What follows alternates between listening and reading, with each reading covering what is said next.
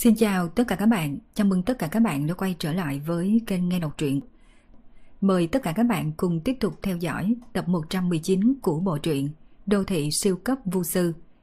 Các bạn đừng quên bấm nút subscribe, đăng ký kênh, like, comment and share để ủng hộ kênh các bạn nhé. Và bây giờ mời tất cả các bạn cùng tiếp tục theo dõi phần tiếp theo của bộ truyện này. Diệu tình, em đang nói chuyện cùng ai? Là bạn học em sao? Bạn trai của Tô Diệu Tình cũng đi tới, tuổi tác sắp xỉ Phương Minh, tướng mạo cũng không kém. Quan trọng nhất là tất cả phụ kiện trên người đều là hàng hiệu, hơn nữa đều là hàng hiệu tốt nhất. Đồng hồ Patek Philippe, thắt lưng được chế tạo thủ công, quan trọng nhất là khí chất không giống bình thường. Đây mới là phú nhị đại thật, hơn nữa còn không phải là phú nhị đại bình thường. A Duy à, đây là bạn học của em, Diệp Tử Du. Tử Du là hoa khôi xinh đẹp nhất của trường chúng em đó. Còn người này hẳn là bạn trai của Tử Du đi, không biết phải xưng hô ra sao. Phương Minh Phương Minh cười cười trả lời. Ánh mắt của Lăng Duy dừng trên người Phương Minh một giây rồi rời đi. Trong mắt của hắn, người thanh niên bình thường như Phương Minh căn bản không đáng để quan tâm. Nhưng ánh mắt khi nhìn về Diệp Tử Du thì có tia sáng. Trên thực tế, lúc trước khi Diệp Tử Du bước vào, ánh mắt của Lăng Duy vừa liếc thấy lập tức chú ý. Chẳng qua đang đi cùng bạn gái không có tiện quan minh chính đại nhìn cô. Nhưng chưa từng nghĩ người đẹp này dĩ nhiên là bạn học của bạn gái mình. Đây ngược lại là cho hắn ta một cơ hội. Háo sắc là bản tính trời sinh của đàn ông, nhất là đối với người đẹp. Cho dù rất nhiều đàn ông đã có bạn gái, nhưng khi nhìn thấy người đẹp thì vẫn động lòng như trước. Chỉ có điều, phần lớn bởi vì giáo dục từ nhỏ, cộng với năng lực không chế bản thân, cho nên đè nén xuống phần bản tính trời sinh này. Nhưng mà đối với Lăng Duy, thủ thân vì bạn gái là chuyện không tồn tại. Trước khi chưa nhìn thấy Diệp Tử Du, hắn ta vẫn rất là hài lòng đối với Tô Diệu Tình. Xinh đẹp, lại có tài hoa, dù sao cũng là sinh viên của Đại học Thủy Mộc. Mặc dù nói bởi vì là người thủ đô, nên tôi dự Tình thi vào Thủy Mộc dễ dàng hơn những sinh viên ở các tỉnh khác. Nhưng Lăng Duy cũng biết, mấy người trong giới bọn họ, nếu như không phải dựa vào gia thế để quan hệ, cho dù có hộ khẩu thủ đô, thì căn bản không thể nào bước chân vào Đại học Thủy Mộc. Từ chuyện này có thể thấy sự mạnh mẽ của Đại học Thủy Mộc. Đại học Thủy Mộc có những học phách hàng đầu, nhưng cũng có những công tử ca đứng đầu. Tuy rằng những người này không học vấn không nghề nghiệp, nhưng mà trên tay của bọn họ nắm giữ tài nguyên. Mà một khi những học phách tinh anh này hợp tác cùng những công tử ca nắm giữ tài nguyên kia, một có tài, một có tiền, tương lai cho dù gây dựng sự nghiệp hay tham gia chính trị đều là một trợ lực. Ai Duy à, mới vừa rồi không phải anh nói tiệm này mới nhập về một số kiểu quần áo mới sao? Anh đều thử hết rồi ư? Tôi dự tình ở một bên, giả vờ hiếu kỳ hỏi. Có cái gì hay mà thử. Anh trực tiếp nói người bán hàng gói hết số quần áo cựu dân mới cho anh rồi. Dù sao thì cũng chỉ chừng hơn 10 bộ mà thôi. Nét mặt của Lăng Duy tràn đầy vẻ tùy tiện nói một câu. Nhưng mà mấy style đó đều rất là đắt. Mỗi một cái đã hơn mấy vạn rồi. Cũng chỉ vài chục vạn mà thôi. Lăng Duy vẫn giữ dáng vẻ tùy tiện như trước nhưng trong lòng đã có chút thịt đau. Nhà hắn đúng là có tiền thật, nhưng đó là tiền trong nhà, mà hắn ta cũng không nắm giữ quyền hành kinh tế. Thứ hắn ta dựa vào chỉ là tiêu tiền vặt mà trưởng bối cho. Chẳng qua, Lăng Duy có suy nghĩ muốn biểu hiện bản thân một chút trước mặt Diệp Tử Du. Mà dưới cái nhìn của hắn, khoe cổ chính là biện pháp tốt nhất không thể nghi ngờ. Mặc dù nói bạn gái của mình là Tô Diệu Tình, nhưng chuyện này không có nghĩa bạn gái của mình sau này vẫn là Tô Diệu Tình. Người con gái trước mặt này xinh đẹp hơn Tô Diệu Tình rất nhiều. Nếu có thể bắt được, hắn ta sẽ chia tay với Tô Diệu Tình ngay lập tức. Anh đó cứ thích xài tiền bậy bạ thôi. Tuy rằng trong nhà có tiền, nhưng không thể nào tiêu loạn như vậy được. mấy tuần trước anh mua cho em cái vòng tay này đã tốn hơn trăm ngàn rồi. Chỉ cần em thích là được. Nét mặt của Lan Duy tràn đầy biểu tình cưng chiều. Hắn ta muốn đắp nặng hình tượng, mình là người đàn ông tốt, biết yêu thương bạn gái ở trước mặt người đẹp. Phụ nữ sao luôn luôn có thiện cảm đối với người đàn ông biết yêu thương bạn gái, dù cho người thanh niên này là bạn trai của người khác.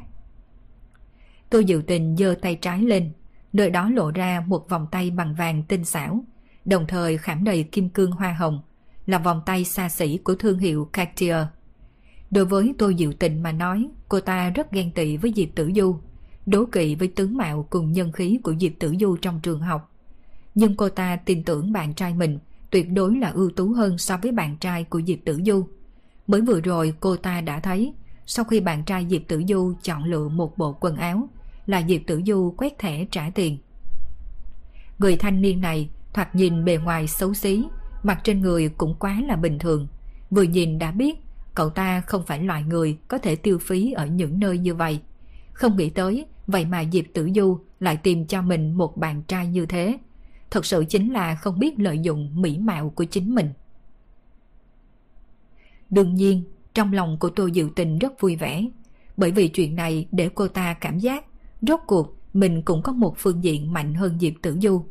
Dù Diệp Tử Du có xinh đẹp hơn cô ta, thành tích học tập lại tốt hơn cô ta, nhân khí ở trường học cũng cao hơn cô ta. Nhưng phụ nữ nha, đáng giá để lấy nhất chính là bạn trai. Tìm được một người bạn trai tốt mạnh hơn bất kỳ điều gì. Nhìn tôi dự tình khoe khoang bạn trai của cô ta đối tốt với cô ta tới mức nào, có nhiều tiền ra sao trước mặt mình. Trong lòng Diệp Tử Du không có một chút chập chờn. Ngược lại đường Diễm đang đứng một bên có chút không nhịn được, mở miệng châm chọc. Tôi dự tình, tôi nghe nói ở trong trường, cô lấy lý do muốn chuyên tâm học tập. Khi còn ở trong trường không muốn yêu đương sớm các loại, để cự tuyệt những nam sinh khác theo đuổi có đúng không? Nghe thấy những lời của đường Diễm, tôi dự tình có chút bối rối nhìn về Lăng Duy. Sợ dĩ cô ta nói như vậy là vì cô ta không nắm chắc mình có thể bắt lấy Lăng Duy mãi. Bởi vì cô ta biết những tên công tử ăn chơi như Lăng Duy này khó mà hồi tâm. Hiện tại đi cùng với chính mình là bởi vì dung mạo cùng cảm giác mới mẻ của mình thôi. Nhưng một khi phần cảm giác mới mẻ này qua đi, có lẽ ngày nào đó sẽ vứt bỏ mình không thương tiếc. Cho nên tôi dự tình không muốn công khai phần tình cảm này. Thậm chí đều không cho Lăng Duy đến trường học đón cô ta. Trên danh nghĩa là nói muốn khiêm tốn, nhưng mà trên thực tế chính là không muốn buông tha một số lớp xe dự phòng chất lượng tốt. Có thể vào Đại học Thủy Mộc, tương lai có hơn phần nửa đã được định trước sẽ là tầng lớp tinh anh trong xã hội này. Trong đó có không ít nam sinh theo đuổi Tô Diệu Tình. Mặc dù điều kiện không tốt như Lăng Duy, nhưng cũng coi rất là ưu tú. Ngồi nhỡ chia tay với Lăng Duy, đến lúc đó cũng có thể chọn một người ưu tú nhất từ trong số lớp xe dự phòng. Sắc mặt của Lăng Duy cũng hơi biến hóa một chút, chẳng qua rất nhanh đã khôi phục bình thường. Hắn ta biết tâm tư của tôi Diệu Tình, nhưng mà hắn ta cũng không có để bụng, bởi vì hắn ta cũng là như vậy. Lúc ra ngoài chơi đùa cùng đám hồ bằng cậu hữu, không phải cũng nói với mấy cô bé kia mình còn độc thân sao? Ngược lại Lăng Duy còn có chút thưởng thức Tô Diệu Tình. Tô Diệu Tình là một người con gái thông minh, không giống một số con gái trong lòng không đúng mực, nói chuyện tiền bạc cùng người nghèo, nói chuyện tình cảm cùng kẻ có tiền. Bình thường đụng trúng loại con gái này, không tới mấy ngày Lăng Duy sẽ vứt bỏ bọn họ ngay. Đó là tôi để Diệu Tình nói như vậy, dù sao Diệu Tình cũng còn đang đi học. Nếu như tuôn ra tin cô ấy đang yêu đương, hơn nữa còn yêu người ngoài trường, ít nhiều gì sẽ ảnh hưởng đến cô ấy, sẽ có bạn học đồn thổi. Lăng Duy mở miệng, một bộ dáng săn sóc khéo hiểu lòng người, là hình tượng bạn trai tốt rất là ưu tú. Vậy thì chúc hai người hạnh phúc nha. Diệp Tử Du không muốn nói nhiều cùng với Tô Diệu Tình, đã chuẩn bị rời đi. Chẳng qua Tô Diệu Tình sao có thể bỏ qua cơ hội khoe khoang tốt như vậy. Nhất là cô ta không nghĩ tới ngày hôm nay dĩ nhiên Lăng Duy sẽ phối hợp với mình như thế. Vậy nên càng phải lấy le nhiều nhiều một chút.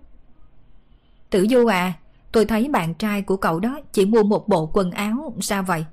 Ở chỗ này không có nhiều sự lựa chọn sao? Tôi thấy mấy style mới của năm nay còn rất là không tồi. Hơn nữa mới vừa rồi tôi thấy cậu cà thẻ, xem ra cậu rất biết cách dạy chồng nha. Tới thẻ ngân hàng mà bạn trai cậu cũng giao cho cậu quản. Tôi dự tình cố ý nói như vậy, Cô ta cảm thấy thẻ ngân hàng kia chính là của Diệp Tử Du. Mà Diệp Tử Du mua quần áo cho bạn trai, cho dù gia cảnh của Diệp Tử Du không tệ, nhưng chỉ mua một bộ hẳn là cũng đã cố hết sức. Dù sao một bộ quần áo ở đây cũng có giá hơn một vạn. Không được, chúng tôi đã mua xong rồi. Phương Minh cười cười cự tuyệt, nhưng mà Lăng Duy ở một bên lại rộng lượng nói. Phương huynh đệ à, bạn gái của cậu là bạn học của bạn gái tôi. Chúng ta cũng coi như là hữu duyên. Như vậy đi, quần áo trong cửa hàng này cậu cứ tùy ý mà chọn. Thích bộ nào tôi tới trả tiền tặng cho cậu nha. Tôi dự tình này cùng bạn trai của cô ta thật là đủ đắc ý đó. Làm như hắn ta có thể mua được tất cả quần áo của nơi này. Lúc trước đường diễm chính là không nhìn nổi mới bóc trần tôi diệu tình. Lúc này thấy tôi diệu tình cùng Lăng Duy kẻ sướng người họa, trong lòng càng thêm khó chịu. Trần Trạch một bên cũng có tính tình giống như đường diễm, đều là loại tính tình nhìn không ưa, liền nói thẳng. Tôi nói này bạn thân, trên đời này chẳng phải chỉ có một mình cậu là có tiền đâu. Không phải mấy bộ quần áo thôi ư. Cũng không phải Phương Minh không có mua nổi, không cần cậu phải tặng đâu. Tôi nói này, các người ăn nói kiểu gì vậy chứ? A Duy là có ý tốt. Nếu như các người không lĩnh tình thì thôi, sao lại nói kiểu âm dương quái khí như vậy? Tô Diệu Tình không có nhịn được, lập tức nhảy ra ngoài. Chỉ là lời nói của cô ta khiến cho Trần Trạch cùng đường diễm đồng thời biểu môi. Người như cô ta mang theo ý đồ gì trong lòng, chính cô ta không rõ sao. Muốn khoe khoang cứ việc nói thẳng đi, hà tất phải giả vờ giả việc như thế. Hơn nữa, cũng là vì muốn tốt cho tử du. Dù sao cũng là hoa khôi đứng đầu trường của chúng ta. Bạn trai cô ấy sao có thể mặc mấy bộ đồ rẻ tiền như vậy được? Nhưng rốt cuộc, tử du cũng chỉ là một sinh viên. Làm gì có nhiều tiền mua nhiều quần áo cho bạn trai? À Duy nhà tôi có lòng tốt, nguyện ý tặng thêm một bộ đồ. Đáng ra phải cảm ơn anh ấy mới đúng chứ. Dù sao, đây chính là tiêu tốn vàng thiệt bạc thiệt đó. Đến lúc này, tôi dự tình cũng không giả bộ. Không sai, lão nương chính là đến lấy le, chính là đến trào phúng các người đó. Ai ôi, con mẹ nó cô... Trần Trạch muốn mắng nhưng bị thủ thế của Phương Minh ngăn. Phương Minh cười nhìn về tôi dự tình cùng Lăng Duy. Đối với quần áo hắn không có yêu cầu quá nhiều. Quần áo hơn 10 tệ và quần áo mấy vạn tệ đối với hắn mà nói cũng không khác nhau bao nhiêu. Chỉ là bởi vì đây là một phần tâm ý của tử du cho nên hắn mới nhận thôi. Tuy rằng hắn cảm thấy tranh luận cùng loại người như tôi dự tình là một chuyện rất hạ thấp mình. Nhưng ai bảo cô ta dám trào phúng bạn gái của mình kia chứ. Vốn là hắn không muốn trang bức, nhưng hết lần này tới lần khác có người muốn ép hắn phải trang bức. Phương Minh lấy giấy chứng nhận thân phận của mình ra, đưa cho người hướng dẫn ở một bên.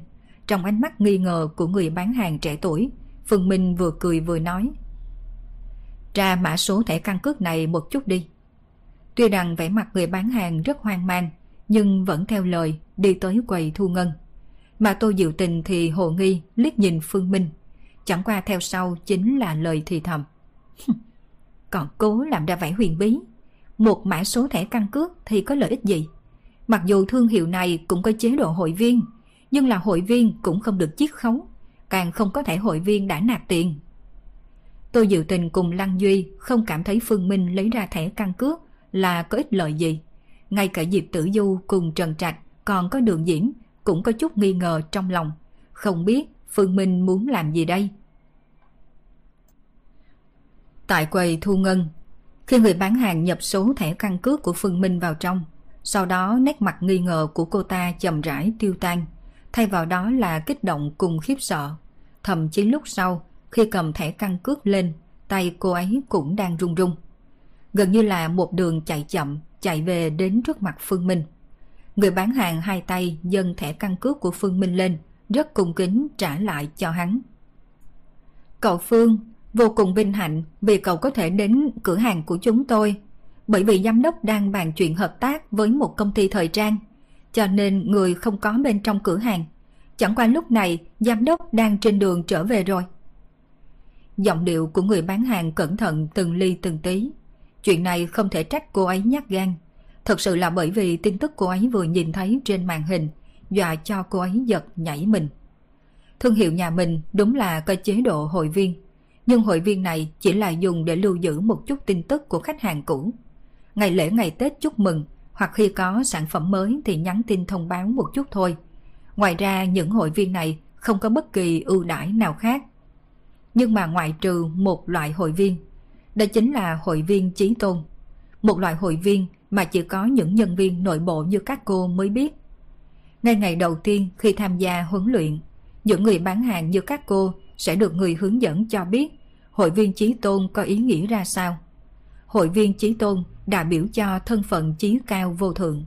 Chỉ cần là hội viên trí tôn sẽ có thể miễn phí lấy đi bất kỳ trang phục nào bên trong cửa hàng. Mặt khác, tất cả nhân viên làm việc đều phải dùng lễ nghi tôn quý nhất để mà đối đãi. Mà trí tôn số 1 càng là khách quý bên trong khách quý. Dựa theo người huấn luyện đã nói, thân phận của người nắm giữ trí tôn số 1 còn cao quý hơn cả ông chủ. Chỉ một câu nói đã có thể sa thải bất kỳ nhân viên nào trong công ty. Có thể nói là tồn tại giống hệt như Thái Thượng Hoàng. Trương Khả Nhi làm việc ở cửa hàng cũng nhiều năm rồi. Từ mới bắt đầu chỉ là người bán hàng, đến bây giờ trở thành phó quản lý của cửa hàng. 6-7 năm trôi qua cho tới bây giờ, cô chưa thấy qua khách hàng cũ nào có được thân phận hội viên chí tôn. Đừng nói là chí tôn số 1 trong chí tôn. Vừa rồi, thậm chí Trương Khả Nhi còn nghĩ rằng liệu có thật sự có loại hội viên như vậy không? Chẳng qua nghĩ đến công ty nhà mình là từ nước ngoài vào đây. Có thể những hội viên chí tôn này đều ở nước ngoài, cho nên không thấy cũng là chuyện thường. Kích động và hoảng loạn, đây là tâm tình của Trương Khả Nhi vào lúc này. Lời Trương Khả Nhi nói khiến cho đám người ở đây đều ngẩn ra. Diệp Tử Du có chút nghi ngờ nhìn Phương Minh, mà Trần Trạch ngay cả nghĩ cũng không dám nghĩ đến chuyện này. Phương Minh chỉ cần đưa một tấm thẻ căn cước ra, giám đốc người ta liền lập tức hấp ta hấp tấp chạy tới. Chuyện này thật đủ vinh quang. Những người khác không phải nói Phương Minh không mua nổi quần áo trong cửa hàng này ư. Phương Minh, một hồi giám đốc đến, có phải cậu sẽ nhận được chiếc khấu lớn nhất không? Tôi mua nhiều quần áo trong cửa hàng này như vậy, nhưng còn chưa từng thấy giám đốc nơi này đâu. Lúc Trần Trạch nói lời này, dùng ánh mắt khiêu khích nhìn nhìn Tô Diệu Tình cùng Lăng Duy. Sắc mặt của Tô Diệu Tình vô cùng khó coi. Cô ta đến là khoe khoang bạn trai, nhưng thái độ của người bán hàng trong tiệm này đối với bạn trai của Diệp Tử Du quả thật giống hệt khi đối mặt với ông chủ mình. Trong nháy mắt hạ thấp sự khoe khoang của cô ta xuống. Sắc mặt của Lăng Duy cũng có chút nhục. Mặc dù người bán hàng trong tiệm này cũng rất nhiệt tình đối với hắn, nhưng đó là dựa vào tiền của hắn, hoàn toàn khác với thái độ khi đối đãi với người thanh niên này. Không, không thể chiết khấu. Trương Khả Nhi nghe thấy những lời Trần Trạch nói, theo bản năng trả lời một câu. Chẳng qua ngay lập tức dường như nhận ra mình nói sai, sắc mặt trắng nhợt, thất kinh liền giải thích. Ý tôi muốn nói là cậu Phương không cần giảm giá, toàn bộ quần áo đều miễn phí. Cậu Phương có thể coi trọng quần áo bên trong cửa hàng của chúng tôi là vinh hạnh của tiệm chúng tôi. Hy vọng cậu Phương có thể cho cửa hàng chúng tôi một cơ hội để nhà thiết kế của cửa hàng chúng tôi thiết kế một bộ quần áo cho cậu Phương mặc. Dưới sự hoảng loạn, ngay cả nói chuyện, Trương Khải Nhi cũng không nói mạch lạc được. Chẳng qua đám người trần trạch vẫn có thể nghe hiểu. Cũng chính bởi vì nghe hiểu, mọi người mới càng thêm khiếp sợ. Toàn bộ quần áo đều có thể miễn phí lấy đi. Hơn nữa, đối với thương hiệu này mà nói, có thể được Phương Minh coi trọng còn là vinh hạnh của bọn họ. Nếu như không phải mấy người tận mắt nhìn thấy chính tai nghe, dù nói thế nào cũng sẽ không tin. Một thương hiệu xa xỉ nổi danh toàn cầu dĩ nhiên sẽ nói lời như thế. Phương Minh cũng không phải là minh tinh gì, càng không phải là quan lớn chính khách gì. Cho dù là minh tinh, lấy độ nổi tiếng của thương hiệu toàn cầu này, cũng không cần nói lời như vậy. Bởi vì có vô số minh tinh đều nguyện ý miễn phí phát ngôn cho kiểu dáng trang phục của thương hiệu này. Nguyên nhân rất đơn giản, chỉ cần có thể trở thành người đại diện cho thương hiệu này, vậy có nghĩa là đã trở thành siêu sao quốc tế, là tượng trưng cho một loại thân phận. Có minh tinh tình nguyện thu vài chục vạn phí đại diện để nhận loại thương hiệu xa xỉ này, cũng không nguyện ý nhận mấy triệu để đại diện cho loại thương hiệu nông thôn. Chuyện này thì không cần đâu. Phương Minh khoát khoát tay cự tuyệt. Trước đây khi hắn ở Vatican, Gamma đã nói với hắn, toàn bộ công ty dưới quyền của giáo hội đều có một loại chế độ hội viên bí ẩn, mà có thể trở thành hội viên đều là cao tầng của giáo hội. Sau khi Phương Minh trở thành thần tử, đại biểu cho Chúa, từ ý nghĩ tượng trưng mà nói, thân phận của hắn còn tôn quý hơn cả giáo hoàng. Cho nên, giáo hội đã ghi thông tin của hắn vào trong chế độ hội viên của toàn bộ công ty dưới quyền. Hơn nữa, còn là hội viên số 1 tôn quý nhất. Đối với quyền lực của hội viên số 1, Phương Minh cũng biết đại khái một điều. Giống với ông chủ nắm được tất cả quyền sinh sát, bất kỳ nhân viên của một công ty nào khiến hắn bất mãn điều gì, hắn đều có thể trực tiếp khai trừ. Cho dù đuổi việc hết toàn bộ từ trên xuống dưới tất cả nhân viên trong công ty đó, cũng là chuyện không thành vấn đề. Nói trắng ra, những công ty này đều dưới cờ của giáo hội, mà Phương Minh lại là thần tử của giáo hội.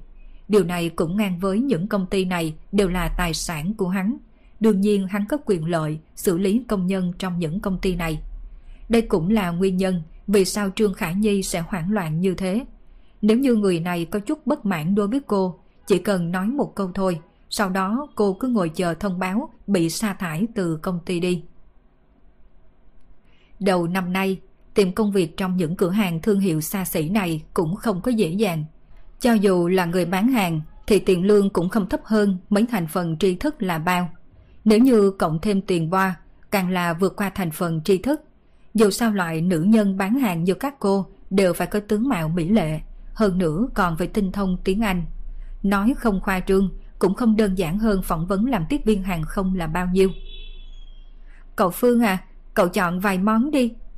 Trương Khải Nhi gấp gáp, nếu như cậu Phương không chọn thêm vài bộ quần áo mà nói, đến lúc đó giám đốc trở về, làm sao cô có thể bàn giao với giám đốc? Giám đốc nhất định sẽ trách cô, thậm chí còn cảm thấy là cô đã không tiếp đãi cậu Phương thật tốt. Phương Minh à, hay là anh chọn một hai cái đi. Nét mặt của Trương Khải Nhi khiến Diệp Tử Du có chút không đành lòng. Cô là một cô gái hiền lành, cô đã khái đoán được cách nghĩ trong lòng người bán hàng này. Được rồi, vậy tôi đây sẽ chọn một hai cái. Diệp Tử Du đã mở miệng rồi, đương nhiên Phương Minh sẽ không cự tuyệt. Mà Trương khải Nhi nghe Phương Minh đồng ý, trên mặt lộ ra sợ hãi lẫn vui mừng, vội vàng dẫn theo Phương Minh đi chọn kiểu dáng mới nhất. Diệp Tử Du cùng Phương Minh theo người bán hàng rời đi, Trần Trạch thì mang theo nét mặt châm chọc nhìn Tô Diệu Tình cùng Lăng Duy, cũng không nói chuyện, nhìn hai người này đang mặt hồng tí tai. Có gì đặc biệt hơn người?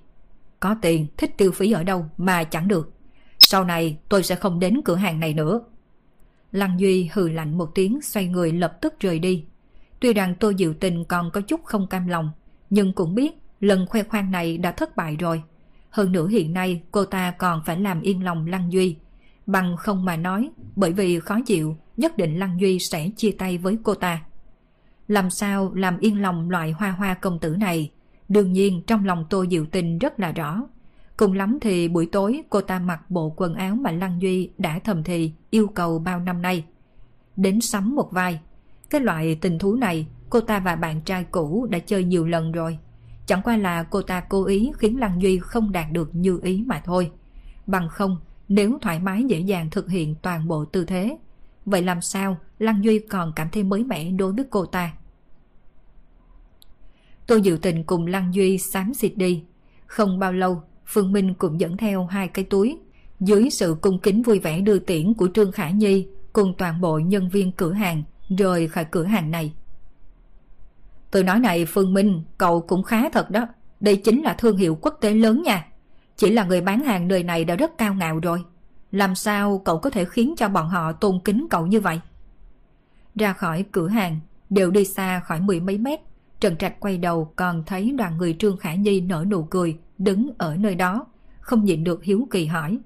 Bởi vì hắn thật sự không có nghĩ ra được Phương Minh có dính dáng gì đối với loại thương hiệu như thế này.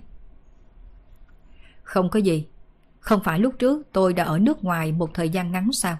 Lúc đó tôi có quen biết với ông chủ của thương hiệu này, giúp người ta một chút chuyện nhỏ. Để tỏ lòng cảm ơn, người ta liền làm thẻ hội viên cho tôi. Đại khái chính là loại hội viên có quyền lợi như ông chủ. Phương Minh nói đùa vài câu, không phải hắn không muốn nói chân tướng cho Trần Trạch. Thật sự là bởi vì Trần Trạch cùng Hoa Minh Minh, hai thằng cha này đều giống như nhau, to mồm không có giấu chuyện được. Ồ, thì ra là vậy. Quả nhiên, Trần Trạch tin tưởng không chút nghi ngờ, còn mang vẻ mặt bỗng nhiên tỉnh ngộ. Về phần giúp cái gì, nghĩ đến bản lĩnh đặc biệt của Phương Minh, đại khái hắn ta cũng hiểu rõ trong lòng. Đôi mắt như lưu ly của Diệp Tử Du cười giả dối. Cô không tin cái cách nói này. Chẳng qua cô không để mấy vấn đề này trong lòng. Cô chỉ cần biết Phương Minh là bạn trai mình, như vậy là đủ rồi. Một bên khác, Lăng Duy căng mặt rời đi. Tô Dự Tình lập tức đuổi theo, nhỏ giọng nói vài câu bên tai của Lăng Duy. Sau đó còn lộ ra biểu tình thẹn thùng. Trong nháy mắt, khó chịu của Lăng Duy tiêu tan thành mây khói, mang trên mặt nụ cười tà. Thiếu chút nữa đã không nhìn được, kéo Tô Dự Tình đi thẳng đến khách sạn. Chẳng qua đúng lúc này, điện thoại của Lăng Duy vang lên. Sau khi nhận điện thoại, đưa mắt nhìn về phương hướng cửa thang máy tầng 1. Đứng nơi đó có hai bóng người, một người trong đó đúng là chị của hắn ta. Không xong rồi. Bị chị của anh thấy được. Chị của anh gọi chúng ta đi lên. Lăng Duy có chút buồn bực, mà tôi dự tình nghe lời nói của Lăng Duy, ánh mắt lại sáng ngời. Cô ta ở chung với Lăng Duy hai tháng rồi, còn chưa từng gặp qua người nhà của Lăng Duy. Nếu có thể khiến chị Lăng Duy thích mình, sau đó lại thông qua chị Lăng Duy truyền sự tồn tại của mình vào trong tay cha mẹ Lăng Duy. Đến lúc đó, cho dù Lăng Duy muốn chia tay mình cũng không dễ dàng như vậy. À, chị của anh ở bên trên sao? Sớm biết như vậy, hôm nay em đã trang điểm cẩn thận hơn một chút. Đến lúc đó sẽ không khiến cho anh mất mặt. Trên mặt của tôi dự tình bày ra dáng dấp kinh hoàng xấu hổ. Nhưng lời nói của cô ta lại nhắc nhở Lăng Duy. Đúng, lúc này bạn gái mình là hoa hậu giảng đường của Đại học Thủy Mộc. Khác với những người phụ nữ trước kia. Cho dù chị già nhà mình biết thì có sao chứ. Không chừng, mình còn được biểu dương. Nghĩ tới đây, Lăng Duy ôm tô Diệu tình vào trong ngực, cười lớn nói. Yên tâm đi, chị của anh rất là dễ nói chuyện. Ngày hôm nay, Lăng Sở Sở cùng bạn thân đến khu thương mại này shopping, thuận tiện nói chút chuyện. Chỉ là cô ấy không ngờ lại đụng trúng em trai mình. Hơn nữa em trai mình còn ôm một cô gái. Đối với đức tính của em trai mình, Lăng sợ Sở quá rõ ràng. Đổi phụ nữ không khác gì thay quần áo, đương nhiên cô cũng biết những người phụ nữ kia chẳng qua đều là dạng người coi trọng tiền của em trai mình, theo như nhu cầu mà thôi. Người phụ nữ như vậy không thể nào lọt vào trong mắt của Lăng sợ Sở. Chẳng qua khi cô nhìn thấy tôi dự tình, cảm giác đầu tiên lại tốt hơn nhiều so với nhìn thấy mấy người bạn gái lộn tùng phèo của em trai mình trước đây. Nguyên nhân rất đơn giản, tuy rằng tôi dự tình cũng trang điểm, nhưng không trang điểm cầu kỳ mỹ lệ, giống mấy người bạn gái trước đây của em trai mình, có vẻ tương đối sạch sẽ. Chị à, giới thiệu cho chị một chút. Đây là bạn gái của em tôi Diệu Tình, là sinh viên Đại học Thủy Mộc. Diệu Tình à, đây là chị anh. Lăng sợ sợ nghe thấy những lời em trai nói, hai mắt sáng lên. Sinh viên của Đại học Thủy Mộc. Những chữ này khiến cô cảm thấy có chút thiện cảm, chỉ ít không phải là những người phụ nữ càng quấy bên ngoài kia. Dạ, em chào chị. Trên mặt tôi dự tình mang theo vẻ hơi kinh hoàng xấu hổ, diện rõ vai một cô gái đơn thuần ngây thơ. Ừ, Diệu Tình, chào em. Lăng sợ sợ rất hài lòng với tôi Diệu Tình, đương nhiên cũng sẽ không quá tỏ thái độ. Ngược lại, dưới cái nhìn của cô, nếu như em trai mình thật sự có thể thay đổi tính tình, chuyện buông lấy người con gái trước mặt này cũng có thể. Dù sao, đời thứ ba nhà họ Lăng có rất nhiều nam đinh, không phải mỗi một người đều cần tiến hành đám hỏi. Nếu em trai mình có thể có hạnh phúc riêng của nó cũng là một chuyện tốt. Chị, chị và chị Thư Thần làm gì đó? Lăng sợ sở không tới một mình. Bên cạnh cô còn có bạn thân của cô ấy, Trương Thư Thần. Khi còn bé, Trương Thư Thần cùng Lăng sợ sở ở chung một viện. Cho nên từ nhỏ, hai người đã là bạn rất thân. Đến hiện nay càng trở thành bạn tri kỷ. Chị và chị Thư Thần tới nơi này dạo chơi Em cũng dẫn Diệu Tình tới nơi này mua đồ sao Lăng sợ sở nhìn tôi Diệu Tình là nhìn tay em trai mình đang xách túi, liền hiểu rõ trong lòng. Chẳng qua tôi Dự Tình không muốn lưu lại ấn tượng xấu, rằng mình là người thích tiêu tiền của Lăng Duy ở trong lòng chị Lăng Duy. Liền vội vàng giải thích. Dạ chị, em cùng A Duy đến đây mua quần áo. Người đàn ông mua quần áo này quá là tùy tiện. Em đến giúp đỡ anh ấy lựa chọn. Những lời này của tôi Diệu Tình có mấy tầng ý. Tầng thứ nhất là em tới nơi này cũng không phải là để em trai chị mua đồ cho em. Em là đến chọn quần áo giúp em trai chị. Một người phụ nữ chọn quần áo cho một người đàn ông, mặc dù là người đàn ông trả tiền, nhưng điều này đã nói lên rằng em rất là yêu em trai của chị rồi. À, thẩm mỹ của Diệu Tình khẳng định là không tệ. Cũng nên giúp em trai chị lựa chọn vài bộ quần áo. Nhìn mấy cái đồ nó đang mặc trên người mà xem, toàn mấy thứ hoa hòe màu mè, là nên chọn quần áo đứng đắn hơn một chút. Lăng sợ sở gật đầu biểu thị tán thành, chẳng qua trên mặt Lăng Duy lộ ra bực mình. Đừng có nói nữa, ngày hôm nay em đụng trúng chuyện suối quẩy, tâm tình mua sắm gì cũng đã không còn. Có chuyện gì? Chị, là như vậy. Em và A Duy chọn quần áo ở bên trong cửa hàng kia, kết quả đụng trúng một người bạn học. Bạn học kia của em cũng dẫn theo bạn trai đến dạo phố. Ừ, Minh Minh bạn trai cô ấy rất có tiền, nhưng hết lần này tới lần khác lại giả nghèo trước mặt tụi em, muốn để bạn gái anh ta trả tiền quần áo cho anh ta. A Duy không có nhịn nổi đã nói hai câu, kết quả bị bạn học em cùng bạn trai cô ấy chỉnh rồi. Đây là chỗ lợi hại của tôi dự Tình, có thể bẻ cong chuyện quá khứ tới mức này. Nhưng cô ta vừa nói như vậy, chẳng khác nào đã tẩy trắng hoàn toàn cho cô ta cùng Lăng Duy. Bọn họ trở thành người bị hại. Từ đầu cho tới đuôi đều là lỗi của Phương Minh cùng Diệp Tử Du.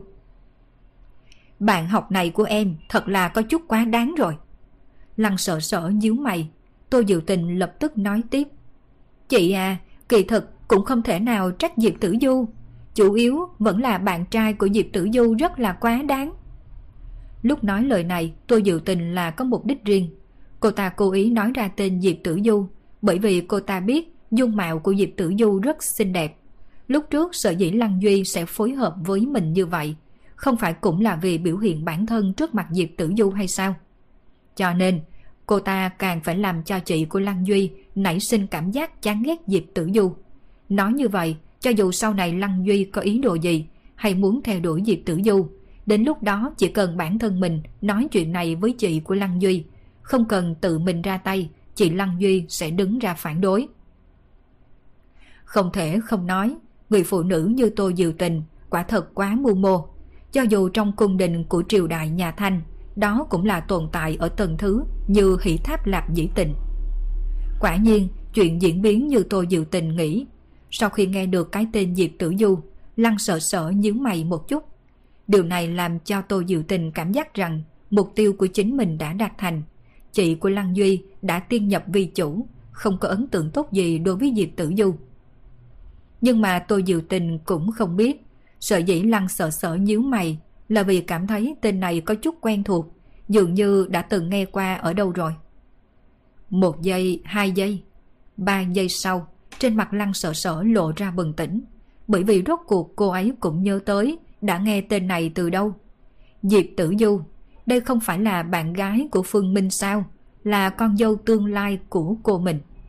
Trước đây, cô mình chỉ tặng một món quà gặp mặt đã là biệt thự giá trị hơn trăm triệu rồi, khiến mình hâm mộ không thôi. Mặc dù nói cô cũng có không ít căn biệt thự cao cấp, nhưng cho tới bây giờ cô mình vẫn chưa từng tặng cho mình món quà nào có giá trị hơn trăm triệu như thế. Người em nói lúc nãy, nữ sinh Diệp Tử Du, còn có bạn trai của cô ấy là ai? Bạn trai của Diệp Tử Du là ai? Đó không phải là em họ tiện nghi của mình, con trai của cô mình, Phương Minh chứ. Người đàn ông kia tên là Phương Minh, lớn lên rất là bình thường, cũng không biết có phải mắt Diệp Tử Du kia đã mù rồi không. Vì thế mới có thể coi trọng loại đàn ông này. Lăng Duy một bên có chút không cam lòng nói một câu. Ở trong lòng của hắn, một người đẹp đẳng cấp như Diệp Tử Du phải thích kiểu đàn ông giống như hắn ta mới đúng. Bản thân mình vừa đẹp trai lại vừa có tiền. Cô ấy không thích, sao lại đi thích một người đàn ông bình thường tới như vậy? Thật sự là một đóa hoa nhài cắm bãi phần râu. Nghe thấy những lời em trai mình nói, hai mắt của Lăng sợ sở sáng lên. Quả nhiên là Phương Minh rồi, chẳng qua lập tức trên mặt cô liền lộ ra bất mãn. Tên này biến mất lâu như vậy, trở lại rồi cũng không biết nói cho cô của cô ấy một tiếng. Cô của cô đã là một năm không có gặp tên này rồi. Cô cũng biết cô của mình rất là nhớ tên này. Mình phải gọi điện thoại cho cô. À tôi quên đi. Hay là gặp Phương Minh trước rồi nói sau? Lăng sợ sợ biết nếu như cô, cô của mình biết tin tức của Phương Minh thì nhất định sẽ rất vui.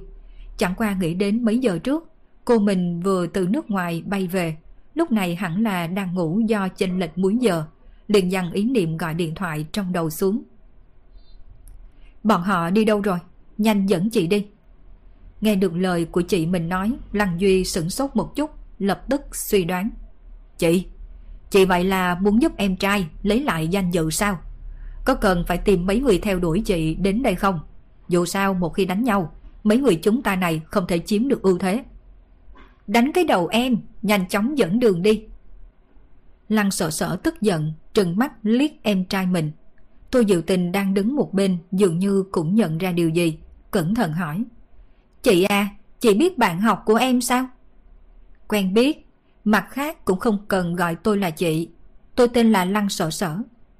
Sau khi biết bạn học của tôi Diệu Tình là Diệp Tử Du, thiện cảm của Lăng Sở Sở dành cho tôi Diệu Tình lúc trước đã không còn. Diệp Tử Du là hạng người gì, cô cũng không quá rõ. Thế nhưng Phương Minh thì cô vẫn rất là rõ ràng. Mặc dù có thời gian, Phương Minh đã để cô hận đến nghiến răng nghiến lợi, nhưng còn không đến mức chủ động bắt nạt người. Không cần nghĩ cũng biết, tất nhiên là em trai mình chọc Phương Minh trước, mà tôi Diệu Tình này lại đổi trắng thay đen trước mặt mình, thậm chí còn muốn bôi đen Diệp Tử Du. Loại con gái này thật sự có tâm cơ quá nặng, thật sự là một đóa bạch liên hoa. Người con gái như vậy tuyệt đối không phải là lương phối. Cho dù bản thân mình chân chính thích cô ta, mình cũng muốn dỡ bỏ tản mất. Hướng chi, thoạt nhìn em trai mình cũng chỉ là chơi đùa mà thôi.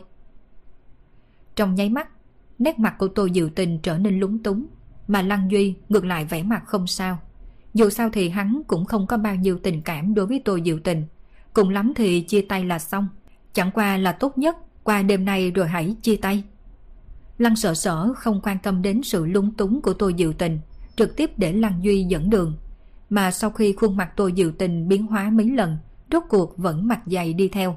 Bởi vì cô ta không cam lòng buông tha Lăng Duy dễ dàng như vậy. Lúc Lăng sợ sở xuống tầng, Phương Minh cùng Diệp Tử Du, bốn người vừa vặn cũng đi tới. Hai hàng người va chạm nhau. Phương Minh! Lăng sợ sở thấy Phương Minh cắn răng nghiến lợi hô. Vẻ mặt và thanh âm này của cô khiến cho không ít người ở bên cạnh nhao nhao, quăng tới ánh mắt tò mò, đảo qua đảo lại trên người ba người cô ấy và Phương Minh cùng Diệp Tử Du. Giống như tình tiết trong tivi khi chính thất gặp phải ông xã cùng Tiểu Tam.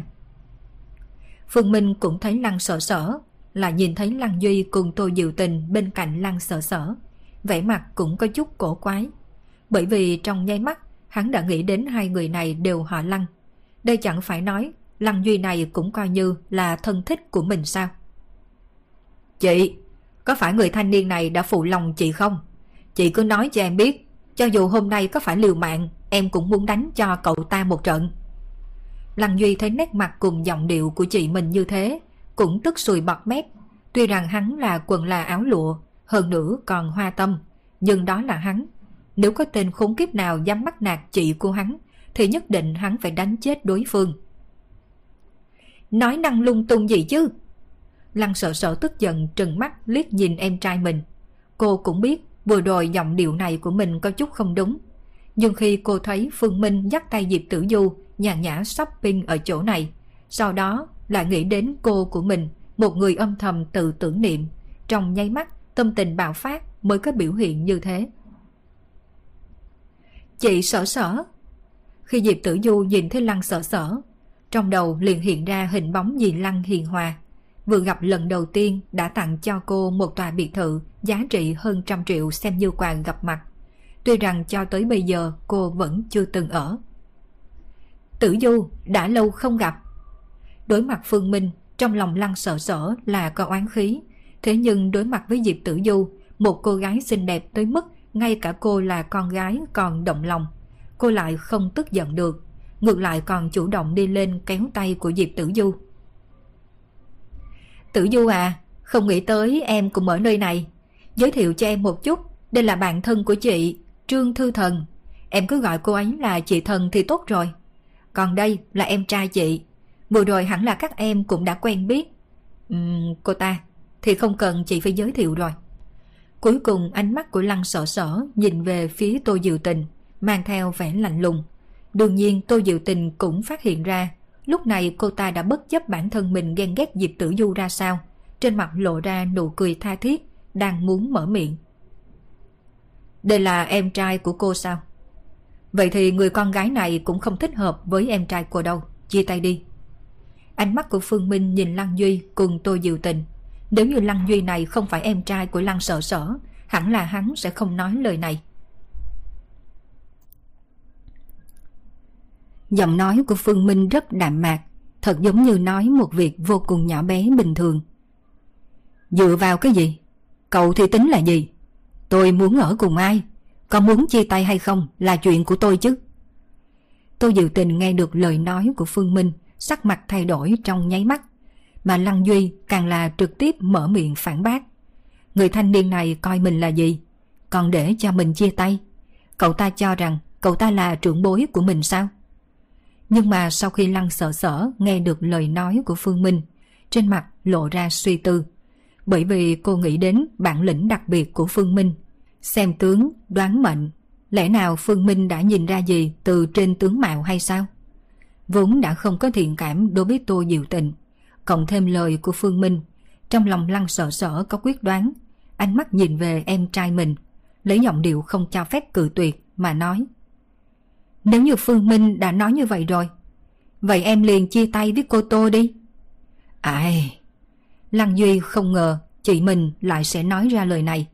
Cũng bởi vì một câu nói của người ngoài mà để cho mình chia tay cùng bạn gái.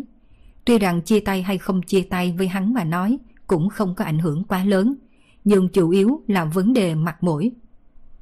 Nếu như hắn chủ động chia tay cũng không có gì, nhưng bởi vì người ngoài mà bị ép buộc chia tay, vậy mặt mũi của hắn phải để nơi đâu?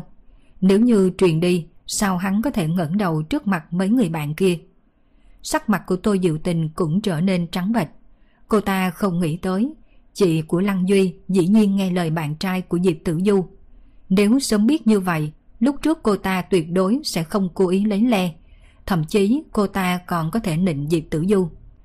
Nhưng mà tôi diệu tình cũng không biết, cho dù cô ta có nịnh bợ Diệp Tử Du cũng là vô ích. Sở dĩ Phương Minh nói ra lời như vậy là liền từ trên tướng mạo, nhìn ra cô ta và Lăng Duy không có hợp. Mặt của hai người hoàn toàn tương khắc nhau, hơn nữa, khoay mắt Lăng Duy mơ hồ có tia sáng đỏ.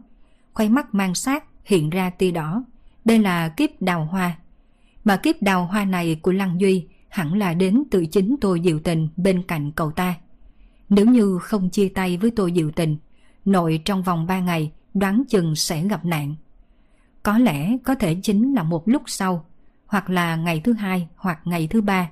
Thời gian cụ thể Phương Minh không có cách nào suy đoán ra, cho nên biện pháp ổn thỏa nhất là chia tay với Tô Diệu Tình. Đổi lại là khi trước, Phương Minh sẽ không nhắc, nhưng rốt cuộc là em trai của Lăng Sở Sở. Mặc dù mình cùng mẹ còn chưa nhận nhau, nhưng Lăng Sở Sở được tính là chị họ của mình. Lăng Duy này cũng là anh họ của mình. Nghĩ như vậy, hắn mới nhắc nhở một câu. Chị à, em và A Duy là yêu nhau thật lòng. Tôi dự tình cảm thấy không thể nào ngồi chờ chết. Lúc này nói lời này, càng dùng dáng vẻ làm bộ đáng thương, đưa mắt nhìn hướng Lăng Duy.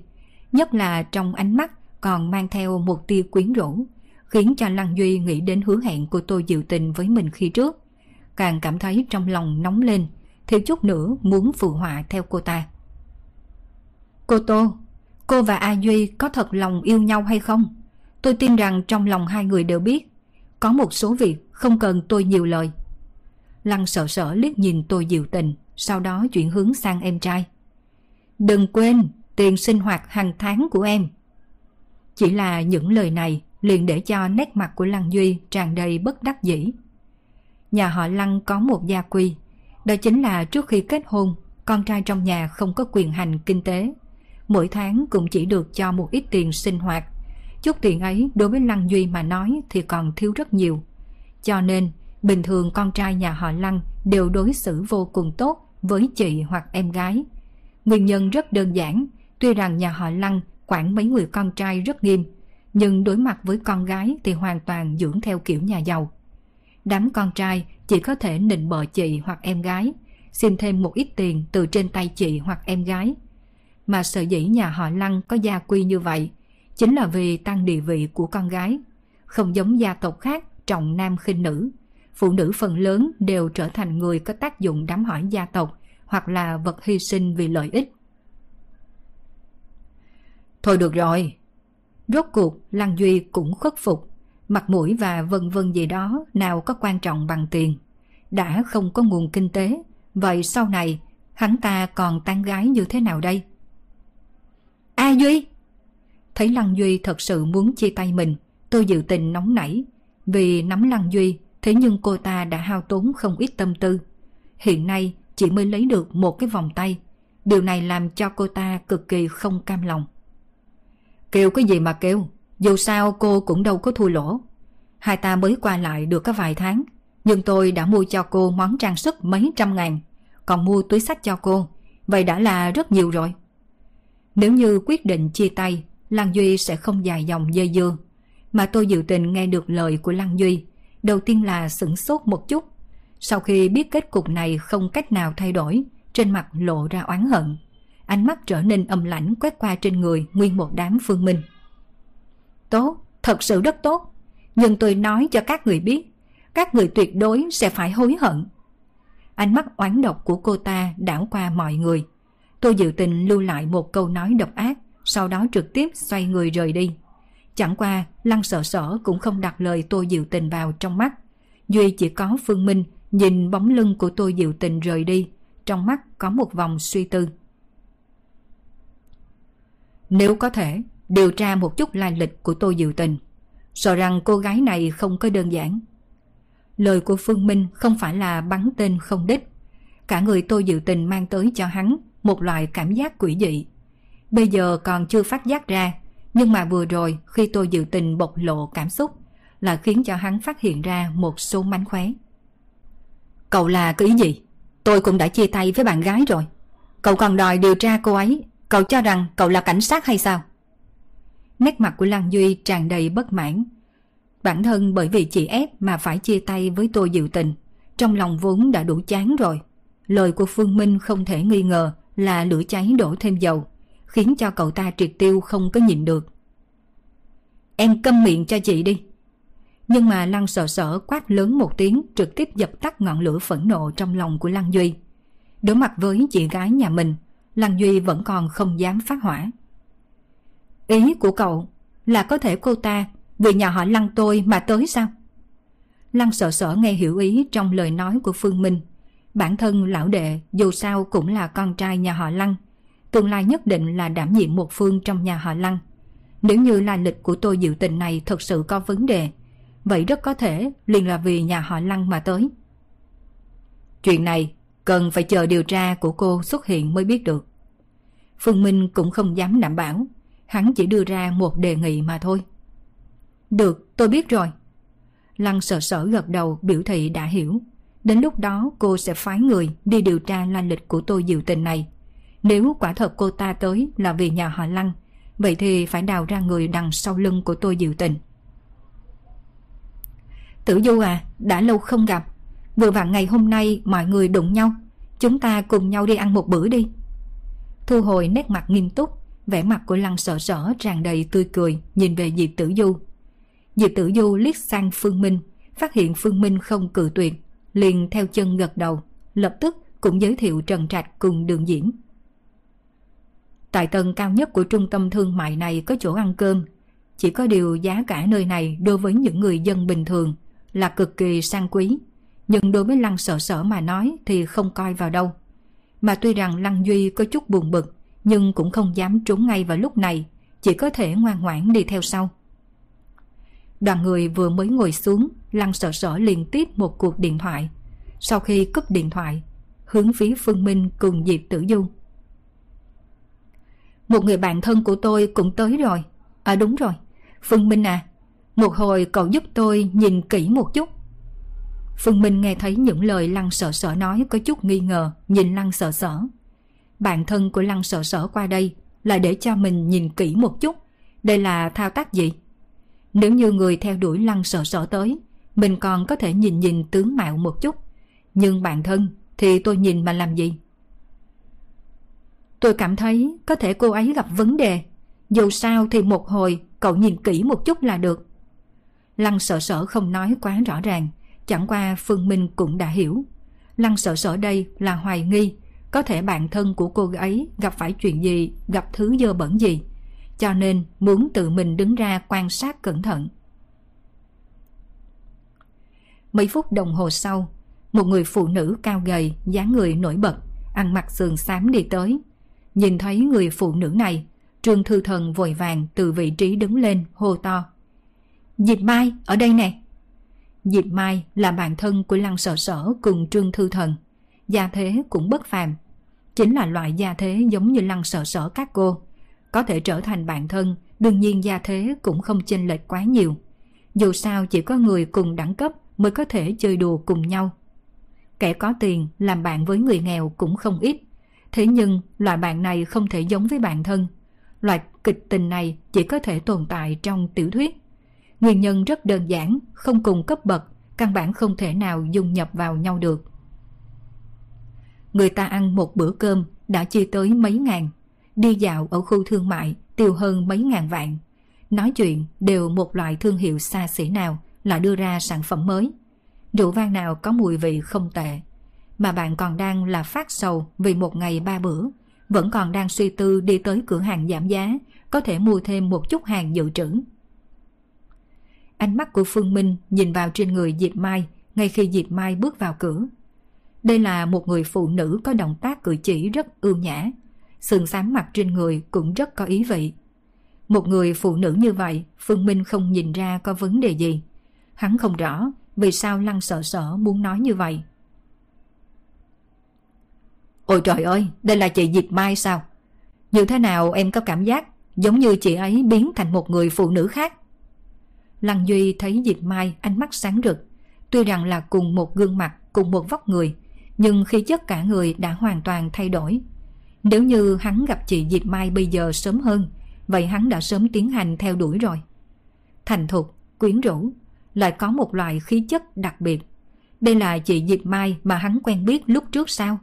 Chính là chị Diệp Mai thích ăn mặc như một tiểu thái muội kia ư. Diệp Mai, tại sao cậu còn cầm cái ô giấy mà làm gì? Này, các người chẳng qua chỉ vừa mới đính hôn mà thôi. Sao cậu lại giống như thiếu phụ như vậy chứ? Trương Thư Thần theo cách trang điểm của bản thân mình cũng mang đầy nét nghi hoặc. Tóc cuộn lại, mặt sườn xám, trên tay còn cầm một cái ô giấy. Đây là style lưu hành đương thời sao? Ừ, là thói quen thôi. Diệp Mai thản nhiên cười, ngồi trên bàn, bắt chéo chân, toàn bộ tư thế ngồi cực kỳ thục nữ. Tại sao mình không biết cậu có thói quen mang theo dù giấy? Trương Thư Thần trừng mắt nhìn, chẳng qua lập tức liếc nhìn cổ của Diệp Mai, trực tiếp kinh hô. Diệp Mai, cậu đã xóa bỏ hết hình xăm trên lưng cậu rồi sao?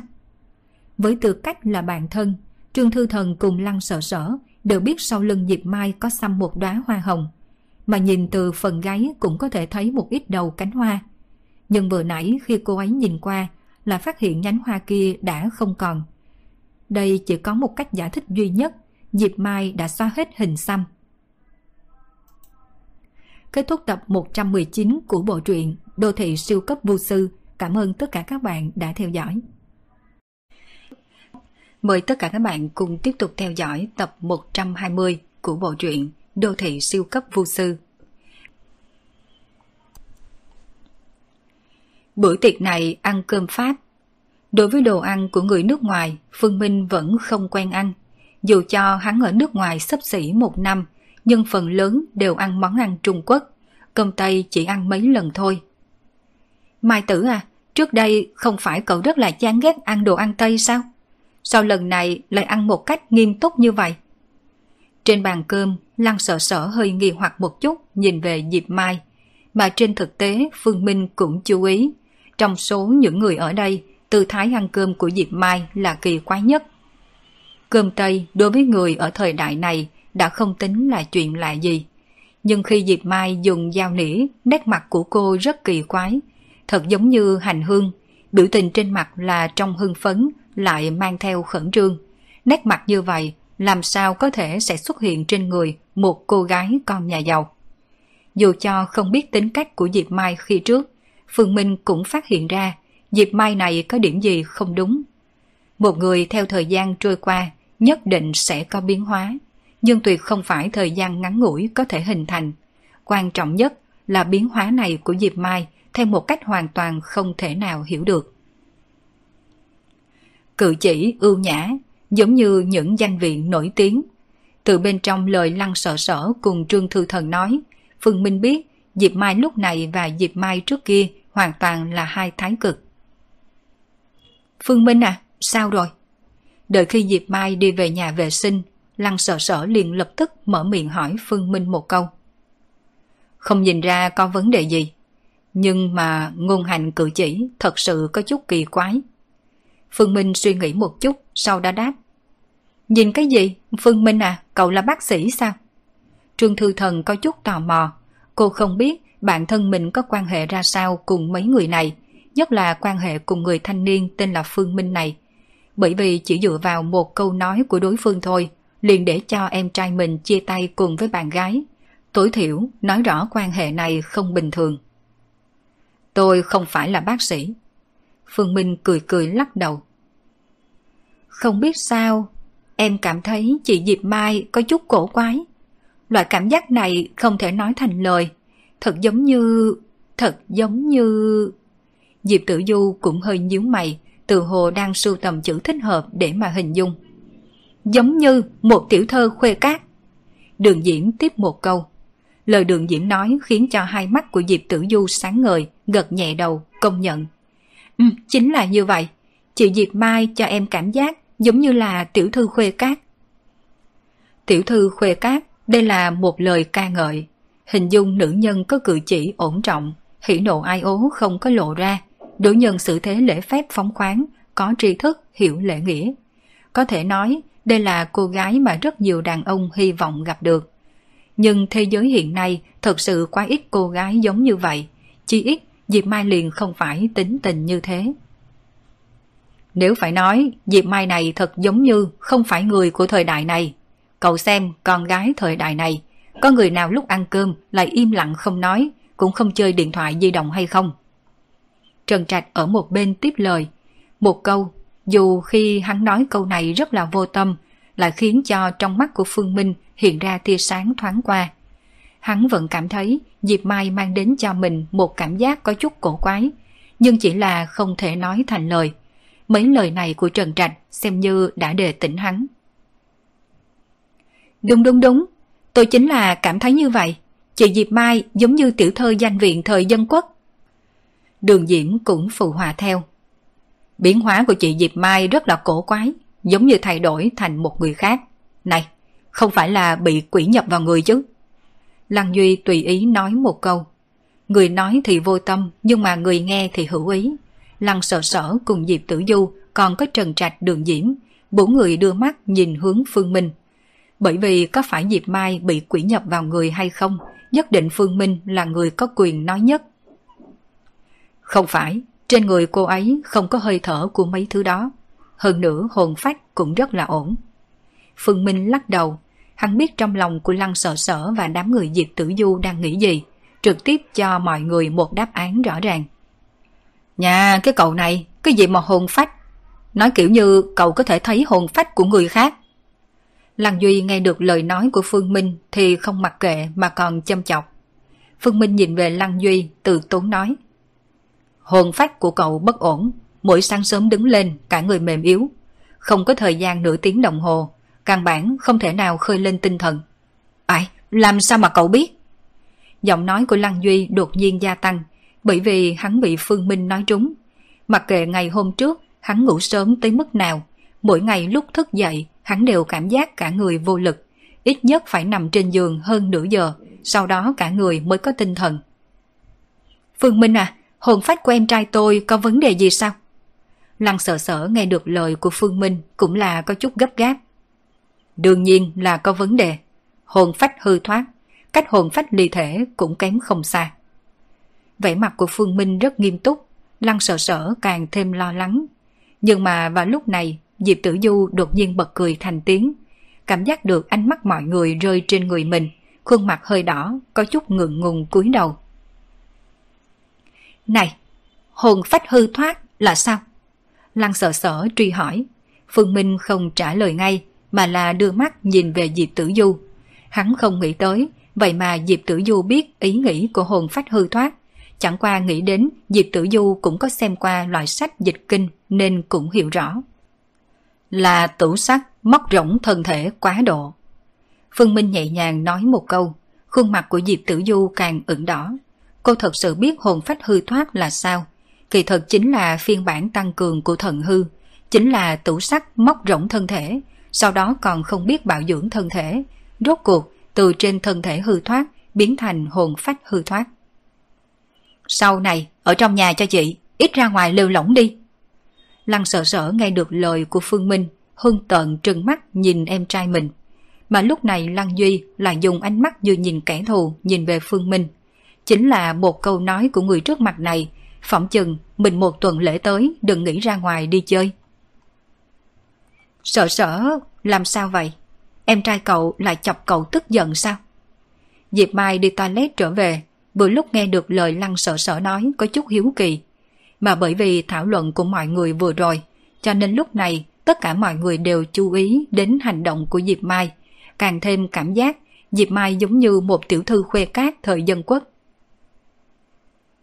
Diệp Mai, gần đây cậu gặp chuyện gì cổ quái hay không? Dưới ánh mắt ra hiệu của Phương Minh, Lăng sợ sở dò hỏi. Diệp Mai sửng sốt một chút, lập tức cười cười lắc đầu đáp. Không có chuyện gì cổ quái, đều rất là bình thường. Lăng sợ sở không biết nên hỏi ra sao, dùng ánh mắt cầu xin giúp đỡ nhìn về Phương Minh. Chẳng qua lúc này Diệp Tử Du lại mở miệng.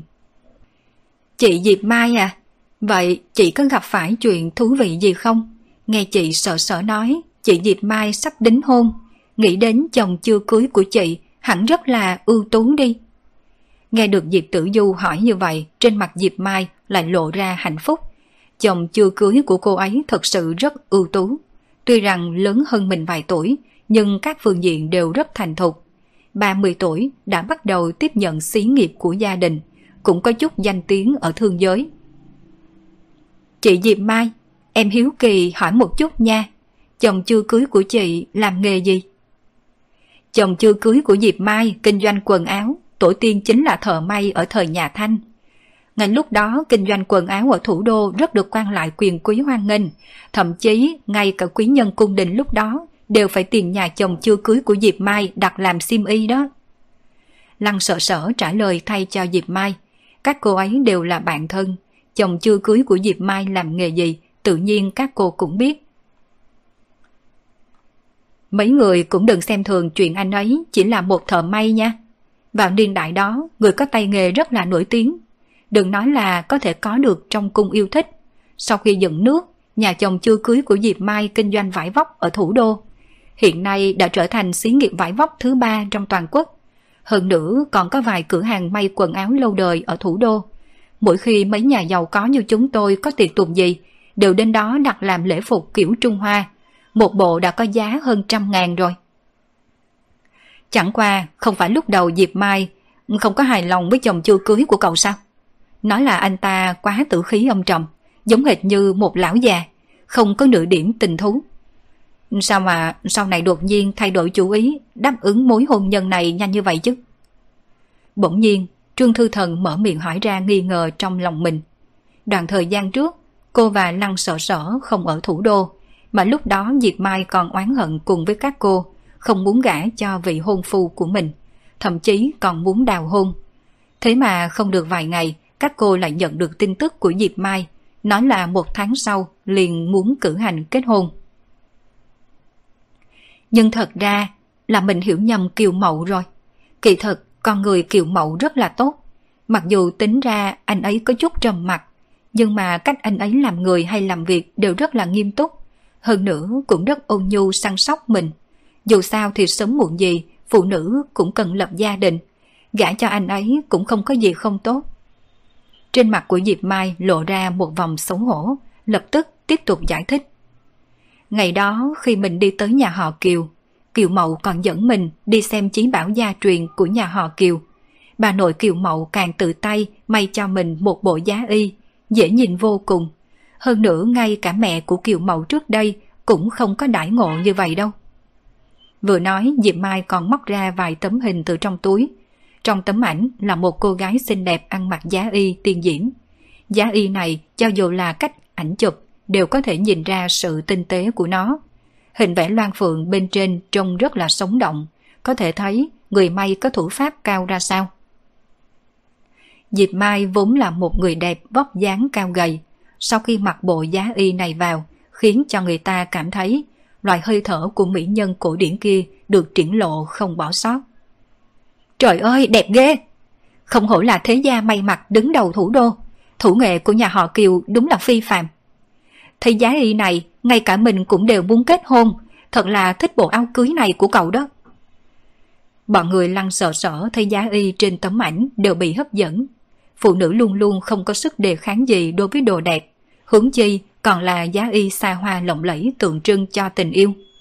Cũng chính là bởi vậy, chúng nữ không để mắt đến một chi tiết. Đó chính là thứ Diệp Mai cầm ra là ảnh đã được rửa, mà theo thói quen của người hiện nay, bình thường đều dùng di động chụp ảnh lưu trong album. Cho dù là mỹ lệ, cũng không cần rửa ảnh ra tùy thân mang theo.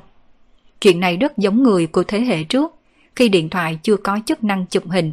Rất nhiều người thích đặt một tấm hình của bản thân hay một tấm ảnh tình lữ trong ví của mình. Hành động này của Diệp Mai khiến Phương Minh nghĩ đến câu nói vô tâm của Trần Trạch vừa rồi.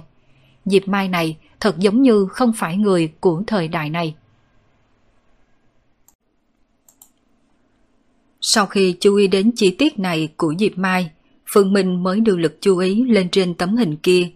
Quả thật, trong hình Diệp Mai rất là đẹp, nhất là sau khi mặc vào bộ giá y đỏ cổ điển này, càng tôn lên khí chất cao quý, xinh đẹp, nho nhã. Nhưng mà đôi mắt Phương Minh lập tức chú ý đến khuôn mặt của Diệp Mai. Chị Diệp Mai, lúc đó khi chị chụp hình đã vẽ nùng trang rồi sao? Đột nhiên Diệp Tử Du mở miệng nói. Bởi vì trong tấm hình này, tuy rằng Diệp Mai rất đẹp, nhưng mặt của Diệp Mai rất trắng, trắng tới mức không có chút màu máu nào. Kiểu trang điểm như vậy chỉ có thiên kim đại tiểu thơ thời dân quốc mới thích. Nếu như lật xem ảnh một số nữ danh viện thời dân quốc sẽ thấy 10 người đều có 9 người trang điểm như vậy. Nguyên nhân rất đơn giản, thời đại kia người trẻ tuổi hướng tới cuộc sống phương Tây, cho nên rất nhiều phương diện đều học tập theo người nước ngoài. Mà da của mấy cô gái nước ngoài đều rất trắng. Chuyện này cũng đưa đến lúc đó các danh viện cùng các tiểu thơ đều tự mình thoa rất nhiều son phấn lên mặt, giống hệt như những người trang điểm đậm bây giờ. Đâu có đâu, khi đó chị chỉ trang điểm nhẹ mà thôi. Diệp Mai lắc đầu, dù sao lúc đó cô không thích Kiều Mậu cho lắm, đi nhà họ Kiều cũng không có khả năng trang điểm cầu kỳ. Dù sao, cái này còn liên quan đến mặt mũi của nhà cô. Đồ trang sức trang nhã sao? Trên mặt Phương Minh lộ ra suy tư, một lúc sau hỏi. Chị Diệp Mai, bộ giá y kia chị có mang về không?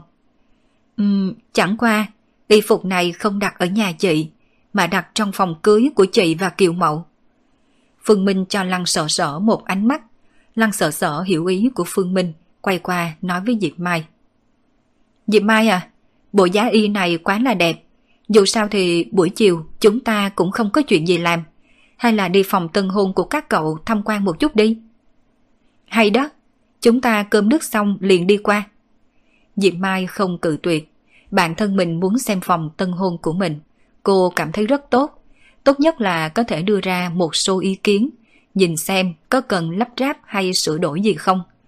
Vì vậy đoàn người sau khi cơm nước xong liền mang ba chiếc xe rời đi. Lăng sợ sở tự lái xe, chở hai người bạn thân của cô. Mà đương nhiên Phương Minh vẫn đi xe của Trần Trạch. Về phần Lăng Duy thì một mình một người lái một chiếc xe. Phòng tân hôn của Diệp Mai cùng Kiều Mậu ở Tam Hoàng, cách đây không phải rất xa. Nửa giờ sau, xe của mọi người liền lái vào khu dân cư. Cuối cùng dừng trước một ngôi biệt thự. Lấy năng lực kinh tế của nhà họ Kiều, mua một ngôi biệt thự không phải là vấn đề khó khăn gì. Hơn nữa biệt thự cũng đã được sửa xong rồi. Diệp Mai lấy chìa khóa ra mở cửa phòng, đập vào mi mắt của đám người Phương Minh chính là một loạt vật dụng gia đình cổ điển. Dụng cụ gia đình bằng gỗ liêm phục cổ. Bàn, bình phong, còn có đèn trang trí, đều mang theo hơi hướng cổ xưa. Toàn bộ giống như về tới thời đại Minh Thanh. Diệp Mai, thẩm mỹ quan của cậu thay đổi từ khi nào? Không phải cậu không thích phong cách cổ điển hay sao? Trương Thư Thần không có bị thiết bị cổ điển được lắp đặt ở nơi này làm cho khiếp sợ. Điều khiến cho cô kinh ngạc chính là Diệp Mai vậy mà đồng ý chuyện tu sửa phòng ở thành ra như thế. Diệp Mai thích là phong cách hiện đại, sàn phải mềm, bởi vì một khi về nhà, cô ấy có thể trực tiếp nằm trên đó mà không phải là loại sàn cứng rắn được làm bằng gỗ liêm. Ngày trước là do mình không hiểu rõ vẻ đẹp của cổ điển. Hiện nay mình cảm thấy thiết kế thiết bị theo kiểu phục cổ rất là tốt. Người cuối cùng sẽ biến đổi mà. Lời của Diệp Mai nói khiến cho Phương Minh từ chối cho ý kiến. Ngay khi vừa bước vào nhà, ánh mắt của hắn liền quan sát, đánh giá xung quanh. Chẳng qua cũng không có phát hiện điều gì dị thường. Anh Phương Minh à, phòng tân hôn này của chị Diệp Mai không có vấn đề gì chứ? Diệp Tử Du cũng nhận ra ánh mắt của Phương Minh đang quan sát, ở một bên nhỏ giọng hỏi. Hiện nay còn chưa phát hiện ra. Nhà này hẳn là không có vấn đề. Nghe được câu trả lời của Phương Minh, Diệp Tử Du suy nghĩ một chút, sau đó mở miệng nói. Chị Diệp Mai, đưa bọn em đi xem bộ giá y kia đi. Bộ giá y kia thật là đẹp. Em muốn nhìn thấy nó ngay bây giờ. Ừ, có thể chứ. Giá y trong phòng làm việc của Kiều Mậu trên tầng 2. Diệp Mai không cự tuyệt. Sau khi gật đầu, dẫn theo mọi người đi về tầng 2. Tầng 2 chỉ có hai gian phòng, một phòng ngủ cùng một phòng làm việc. Diệp Mai cùng Kiều Mậu còn chưa vào ở phòng tân hôn này. Chẳng qua, dụng cụ trong phòng này đều đã đầy đủ. Mở phòng làm việc, trên giá sách được bày đầy sách, mà ánh mắt của Phương Minh lập tức liền bị bộ giá y đang treo trên tường hấp dẫn.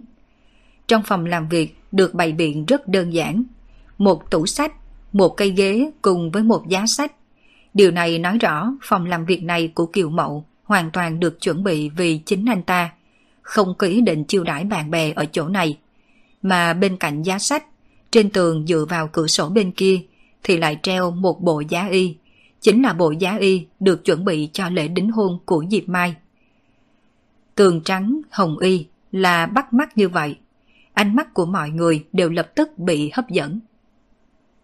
Đừng nói, từ ánh mắt đầu tiên khi mới vừa đẩy cửa ra, mình đã thấy bộ giá y này, nhưng bị nó làm cho hoảng sợ. Thiếu chút nữa mình còn tưởng rằng có một người phụ nữ mặc hồng y đứng bên tường đó.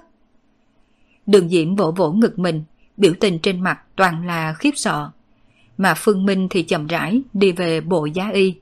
Khi đi đến trước mặt giá y, trên mặt Phương Minh lộ ra nụ cười lạnh.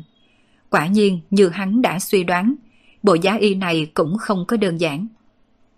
Chẳng qua đúng lúc này, điện thoại của Diệp Mai vang. Sau khi nhận điện thoại, trên mặt Diệp Mai đầu tiên là kinh ngạc. Chẳng qua lập tức trở nên có chút bắt đầu không vui. Cuối cùng sau khi cấp điện thoại, càng rầu rĩ không vui, quay qua nói với đám người lăn sở sở. Mới vừa rồi, Kiều Mậu gọi điện qua đây, biết mọi người đến phòng tân hôn, anh ấy lập tức trở về ngay. Mặt khác, nói chúng ta đừng làm rối loạn phòng làm việc của anh ấy, để cho chúng ta đi tham quan những căn phòng khác. Vì sao Kiều Mậu biết chúng ta tới nơi này? Lại làm sao biết chúng ta vào phòng làm việc của anh ta? Trương Thư Thần có chút không hiểu nổi. Em nghĩ có thể là bởi vì cái này đi. Một ngón tay của Diệp Tử Du chỉ vào một món đồ giống như viên cầu bày trên giá sách. Bên trên có một điểm sáng màu đen. Nếu như đoán không sai, đây hẳn là hệ thống camera trí năng trong nhà. Kỳ thật, chẳng khác gì một camera. Chỉ cần tải phần mềm xuống điện thoại di động là có thể thấy được hình ảnh camera thu được từ xa rồi. Lúc trước, mọi người bởi vì bị giá y hấp dẫn, cho nên không chú ý tới viên cầu nhỏ được đặt trên giá sách. Trong nhà của các cậu còn có camera sao? Không đâu, bên ngoài cũng không có máy thu hình gì mà. Diệp Mai lắc đầu, biểu thị cô ấy cũng không biết. Bên ngoài không có camera, trái lại trong phòng làm việc lại có camera. Kiều Mậu đây là đầu óc có vấn đề sao? Lăng sợ sở hơi kinh ngạc. Mặc dù bây giờ rất nhiều người cũng sẽ lắp đặt loại camera trí năng trong nhà, nhưng phần lớn đều lắp đặt ở phòng khách. Như vậy chỉ cần có trộm hoặc là có gì ngoài ý muốn trong nhà cũng có thể phát hiện ra ngay lập tức. Thế nhưng lắp đặt camera trong phòng làm việc là có ý gì? Lắp camera trong phòng làm việc. Tự nhiên bởi vì trong phòng làm việc này có một vật trân quý mà anh ta cực kỳ để ý. Phương Minh mở miệng, ánh mắt ngầm nhìn về chiếc camera. Hắn tin tưởng giờ khắc này bên kia máy thu hình, người kia cũng đang dùng di động nhìn nhất cử nhất động của bọn hắn. Là đồ gì? Lăng sợ sợ hiếu kỳ hỏi. Là bộ giá y này chứ còn là gì? Lúc nói chuyện, giọng điệu của Phương Minh cố ý dừng một chút, sau đó nói tiếp. Dù sao, bộ giá y này là do bà nội Kiều tự tay may, là quà tặng cho cháu dâu tương lai. Cậu nói cái này là sao? Lăng sợ sở tức giận trắng mắt nhìn về Phương Minh. Còn cần hắn nói sao? Đây là chuyện mọi người đều biết. Nhưng nếu quả thật Kiều Mậu rất để ý giá y này, vậy hoàn toàn có cất bộ giá y này đi, không cần phải treo lên tường khiến cho người ta chú ý.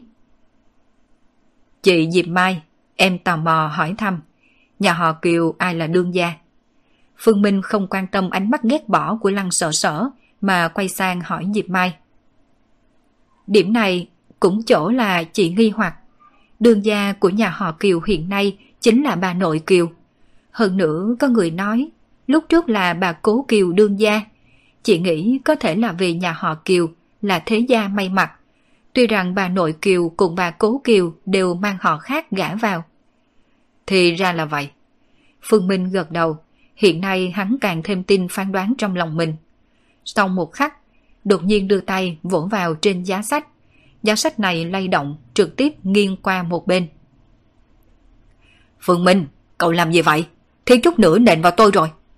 Nét mặt của Trần Trạch tràn đầy bất mãn, chẳng qua không ai quan tâm đến hắn, bởi vì ánh mắt của mọi người đều bị mặt tường đằng sau giá sách hấp dẫn.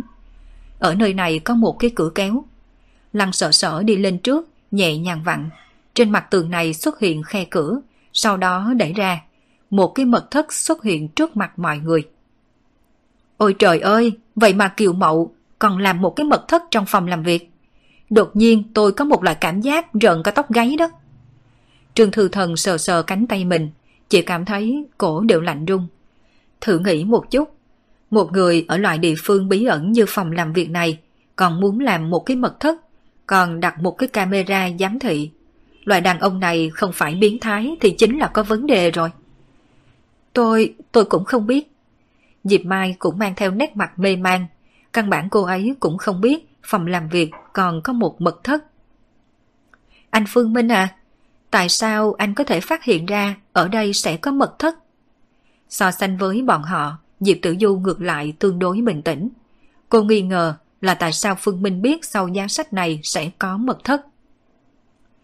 Rất đơn giản, biệt thự này không nhỏ, toàn bộ tầng 2 hoàn toàn có thể xây thêm vài căn phòng. Nhưng không phải mấy người cũng biết sao, tầng 2 này chỉ có một phòng ngủ cùng một phòng làm việc. Không gian trong toàn bộ tầng 2 căn bản không được lợi dụng xong. Như vậy không gian còn lại đâu rồi? Phương Minh tùy tiện tìm một cái cớ. Đương nhiên chân tướng không phải như vậy. Bởi vì biệt thự chính là càng lên cao thì càng hẹp. Cho nên người bình thường sẽ không nhìn ra. Trừ phi là người theo nghề kiến trúc hay thiết kế. Sợ dĩ có thể phát hiện đằng sau giá sách này có một mật thất là bởi vì Phương Minh cảm giác được lấy thực lực của Phương Minh hiện nay mật thất sau giá sách này căn bản không có lừa được hắn. cửa mật thất mở ra, bên trong là một màu đen kịt. Cho dù là mở đèn trong phòng làm việc ra, nhưng vẫn không cách nào thấy rõ tình huống bên trong mật thất. Cuối cùng, đám người lăng sợ sở chỉ có thể lấy điện thoại di động ra, mở công năng đèn pin, lợi dụng ánh sáng của điện thoại chiếu hướng mật thất. Mật thất hắc ám được giấu đằng sau giá sách. Ánh đèn từ điện thoại di động không cách nào chiếu sáng cả mật thất này. Tầm nhìn hạn hẹp như thể ít ngồi đây giếng, khiến cho vẻ mặt của đám người lăng sợ sở trở nên khẩn trương. Thậm chí, nếu như không phải bởi vì có Phương Minh cùng Trần Trạch, còn có Lăng Duy, ba người đàn ông ở nơi này, chưa chắc các cô đã dám đi vào. Làm sao lại không có đèn? Ánh đèn từ điện thoại của Trương Thư Thần chiếu lên tường, muốn tìm công tắc đèn. Chỉ là chiếu khắp tường một lượt rồi, căn bản không hề có công tắc điện gì. Điều này làm cho Trương Thư Thần có chút không hiểu. Có thể nói rằng, đa số công tắc điện đều sẽ được lắp đặt ở bên mép tường gần cửa. Ở vị trí này có thể chạm tới. Đây là thiết kế thông thường của tất cả công tắc. Nhưng điểm cổ quái của mật thất này chính là công tắc đèn không có bên cạnh cửa. Ở đây không hề có điện đâu. Phương Minh mở miệng, tuy rằng mật thất rất tối, nhưng lấy tầm mắt của hắn tự nhiên có thể nhìn rõ ràng. Trực tiếp đi vào bên trong, sau một khắc, mật thất u ám sáng lên. Phía trước Phương Minh có một ngọn đèn bị đốt sáng. Một cái, hai cái, rồi ba cái. Toàn bộ mật thất tổng cộng có 7 ngọn đèn, phân biệt ở 7 vị trí khác nhau trong mật thất. Mà theo 7 ngọn đèn này bị Phương Minh thắp sáng, sau đó miệng đám người lăn sợ sở đều há thật to, nhìn mật thất ngay trước mặt. Không có bí mật hèn hạ bẩn thiểu gì, cũng không có mấy thứ dọa người, càng không có bảo bối giá trị liên thành.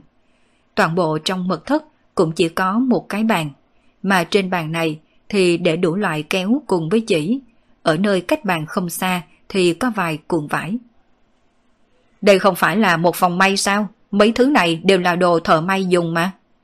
Trên mặt Trần Trạch có vẻ không thể nào hiểu. Kiểu mẫu này là một mật thất trong phòng làm việc. Ở trong mật thất lại để mấy thứ thợ may chuyên dùng. Chuyện này là sao? kiểu mậu làm trò gì vậy chứ? Một phòng may thôi, tại sao phải khiến cho nó trở nên thần bí như vậy? Đám người lăng sợ sở cũng mang theo nét mặt vô cùng nghi hoặc. Trong số mọi người ở đây, chỉ có Phương Minh nhìn mấy thứ trong mật thất này, khóe miệng hơi hơi cong, trên mặt có vẻ suy tư. Diệp Mai, có phải Kiều Mậu có vấn đề về tâm lý không? Mình cảm thấy cậu phải hỏi cho rõ ràng. Đây chính là chuyện liên quan đến tương lai cả đời của cậu đó. Trương Thư Thần nhìn về Diệp Mai. Chẳng qua, ngay khi giọng nói của cô truyền ra, có một bóng người đứng ngay cửa mật thất. Bóng người này đứng tại cửa, vừa lúc che khuất ánh đèn trong phòng làm việc, dẫn đến cường độ ánh sáng của toàn bộ mật thất lại tối thêm vài phần. Là ai? Cường độ ánh sáng biến hóa khiến cho đám người tại đây đều cảm nhận được, cũng lập tức đưa mắt nhìn về bên cửa. Chỉ là bởi vì khuất bóng ngược sáng, cho nên mọi người không thấy rõ mặt của bóng người này. Kiều Mậu Diệp Mai nhẹ nhàng hôn một câu. dáng người chồng chưa cưới của mình, đương nhiên cô có thể nhớ. Tuy rằng không nhìn thấy mặt, nhưng từ trên hình dáng cũng có thể đoán ra.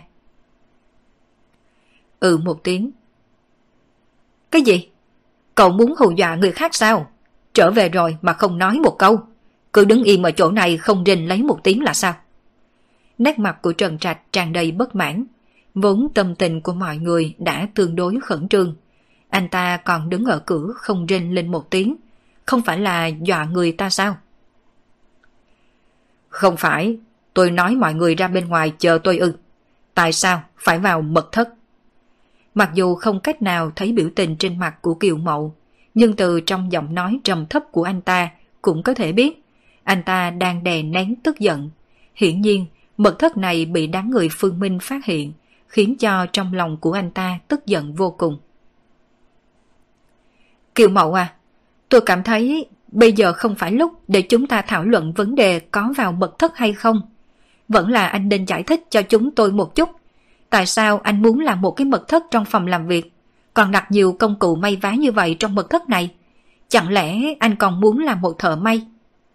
Lăng sợ sợ bất mãn, với tư cách là bạn thân của Diệp Mai, đương nhiên cô không muốn bạn thân mình phải gả cho một người đàn ông có quá nhiều bí mật. Nguyên nhân là một người đàn ông có quá nhiều bí mật, vậy có nghĩa trong lòng người đàn ông này ít nhiều cũng có cái gì biến thái. Chuyện này đối với tương lai của bạn mình không phải là một chuyện tốt, bởi vì sống chung với một người đàn ông như vậy sẽ gặp rất là nhiều vấn đề. Làm thợ may không được sao? Rốt cuộc, Kiều Mậu cũng rời khỏi cửa, đi vào bên trong. Chẳng qua đám người lăng sợ sở đều bởi vì câu trả lời này của Kiều Mậu mà ngây ngẩn người. Trong lúc nhất thời không biết nên nói cái gì. Nhà họ Kiều tôi vốn là một thế gia may mặc, lập nghiệp từ nghề thợ may. Tôi với tư cách là người nhà họ Kiều, học tập kỹ thuật may mặc thì có lỗi gì ư? Kiều Mậu đi tới trước mặt của Diệp Mai, sờ sờ đầu Diệp Mai, trên mặt mang theo vẻ cưng chiều. Sợ dĩ anh sẽ làm một cái mật thất như vậy, kỳ thật chính là không muốn lội chuyện này ra ngoài. Dù sao, một người đàn ông làm mấy cái việc may may va vá cũng sẽ khiến cho người ta chê cười. Lúc nói lời này, nét mặt kiều mậu có chút bất đắc dĩ, mà trên mặt Diệp Mai lộ ra vẻ đã hiểu. Quả thật, Kiều Mậu là tổng giám đốc của xí nghiệp nhà họ Kiều. Nếu một người đàn ông như vậy bị người ngoài biết bản thân mình thích may vá, thích theo thùa, những thứ mà chỉ có phụ nữ mới làm, sợ rằng danh vọng liền hoàn toàn không có. Diệp Mai, em cũng biết tình huống của nhà anh rồi. Anh là được bà nội dẫn dắt. Khi đó bà nội chỉ là một thợ may, mà từ nhỏ anh đã mưa dầm thấm đất, quen thuộc những công việc của thợ may. Lúc đó anh cảm thấy bà nội chỉ dựa vào tay nghề có thể nuôi sống người một nhà đúng là quá vĩ đại. Cho nên từ khi còn bé anh đã thích làm thợ may. Nét mặt của Kiều Mậu có chút cay đắng, chẳng qua lần này đám người lăng sợ sở ngược lại không có cười nhạo Kiều Mậu. Tính cách cùng thói quen của một người thực sự rất dễ dàng bị hoàn cảnh khi còn bé ảnh hưởng. Từ nhỏ Kiều Mậu đã bị bà nội anh ta ảnh hưởng, do đó thích may vá như vậy cũng có thể hiểu. Một người đàn ông cao to là thích cuộc sống may vá theo thùa, quả thật không phải là một chuyện vinh quang gì. Vì vậy Kiều Mậu không muốn để cho người ngoài biết cũng có thể lý giải được. Anh Kiều, nghề thợ may lưu truyền cho đến bây giờ đã biến thành một loại chức nghiệp khác. Đó chính là thiết kế thời trang, mà theo tôi biết, nghề này không thiếu nhân viên nam. Hơn nữa rất là nhiều người đều có thể đạt đến cấp bậc rất cao. Dường như không phải là nghề hèn hạ bẩn thiểu gì. Phương Minh mở miệng, ánh mắt mang theo thâm ý nhìn về Kiều Mậu. Tiếp tục nói. Lời giải thích này của anh Kiều, từ hồ có hơi không thể nào nói được. Người này là ai? Ánh mắt Kiều Mậu nhìn về Phương Minh, bởi vì lúc trước thông qua máy thu hình trên điện thoại, anh ta đã thấy hết hình ảnh trong phòng làm việc, biết chính là người thanh niên trước mặt này đã đẩy ngã giá sách, khiến mật thất của hắn lộ ra trước mặt mọi người. Cậu ấy tên là Phương Minh, là bạn tôi. Lăng sợ sợ ở một bên giới thiệu. Vị này chính là bạn gái của Phương Minh, mặt khác hai người này cũng là bạn của Phương Minh. Ánh mắt của Kiều Mậu đảo qua Diệp Tử Du, còn có trên người đường diễm cùng Trần Trạch. Trong số những người ở đây, chỉ có bốn người Phương Minh là anh ta chưa từng gặp qua. Về phần Lăng Sở Sở cùng Lăng Duy, anh ta đã từng thấy. Dù sao thì vợ chưa cưới của anh ta cũng chỉ có mấy người bạn thân thôi. Cậu Phương, đối với người bình thường mà nói, nhà thiết kế quả thật xem như một nghề nghiệp cao thượng. Nếu như có thể trở thành nhà thiết kế nổi danh trong nghề, thì càng là một chuyện đáng để kiêu ngạo. Nhưng tình huống của tôi thì khác. Tôi là người thừa kế của nhà họ Kiều, quản lý toàn bộ sản nghiệp của cả nhà họ Kiều. Từ nhỏ cha tôi đã không muốn để cho tôi chạm tay vào mấy việc may vá này, bởi vì cha tôi sợ tôi sẽ mê muội đến mất cả ý chí. Đối với một vài gia tộc lớn mà nói, bất kể là nghề nhà thiết kế này nổi tiếng cùng cao thượng tới mức nào, trong mắt của họ chỉ là một người thợ may. Chuyện này rất giống những minh tinh hiện nay, bất kể có ánh hào quang rực rỡ ra sao, thu nhập cao cỡ nào. Thế nhưng trong ánh mắt một số cao tầng cùng một số người già có tư tưởng cổ hủ, minh tinh chỉ là con hát, không là gì. Thì ra là vậy. Giọng nói của Phương Minh cố ý kéo dài, không tiếp tục đề tài này, mà là đi tới nhìn trong giỏ trúc ngay bên cạnh bàn. Bên trong có một số quần áo là kiều màu may. Khi Phương Minh cầm những quần áo bên trong giỏ trúc lên, sắc mặt kiều mậu biến hóa mấy lần. À, thì ra anh Kiều đây thích may giá y. Quần áo bên trong giỏ trúc chính là giá y đỏ, được may rất khéo. Chẳng qua, hiển nhiên Kiều Mậu không quá hài lòng. Nếu không, anh ta cũng sẽ không đem hết chúng vào trong giỏ rác. À, đúng như vậy. Giá y, vật này là có hàm nghĩa, nếu tôi nhớ không nhầm. Chị Dịch Mai đã có một bộ giá y rồi. Anh Kiều còn may giá y tiếp, không biết là có ý nghĩa gì. Khi Phương Minh hỏi lời này, ánh mắt nhìn chăm chăm Kiều Mậu. Mà Kiều Mậu thì ấp úng không có trả lời được. Rốt cuộc dứt khoát, tránh né không có đối diện với Phương Minh. Anh Kiều không muốn nói nguyên nhân, vậy thì để tôi tới nói đi.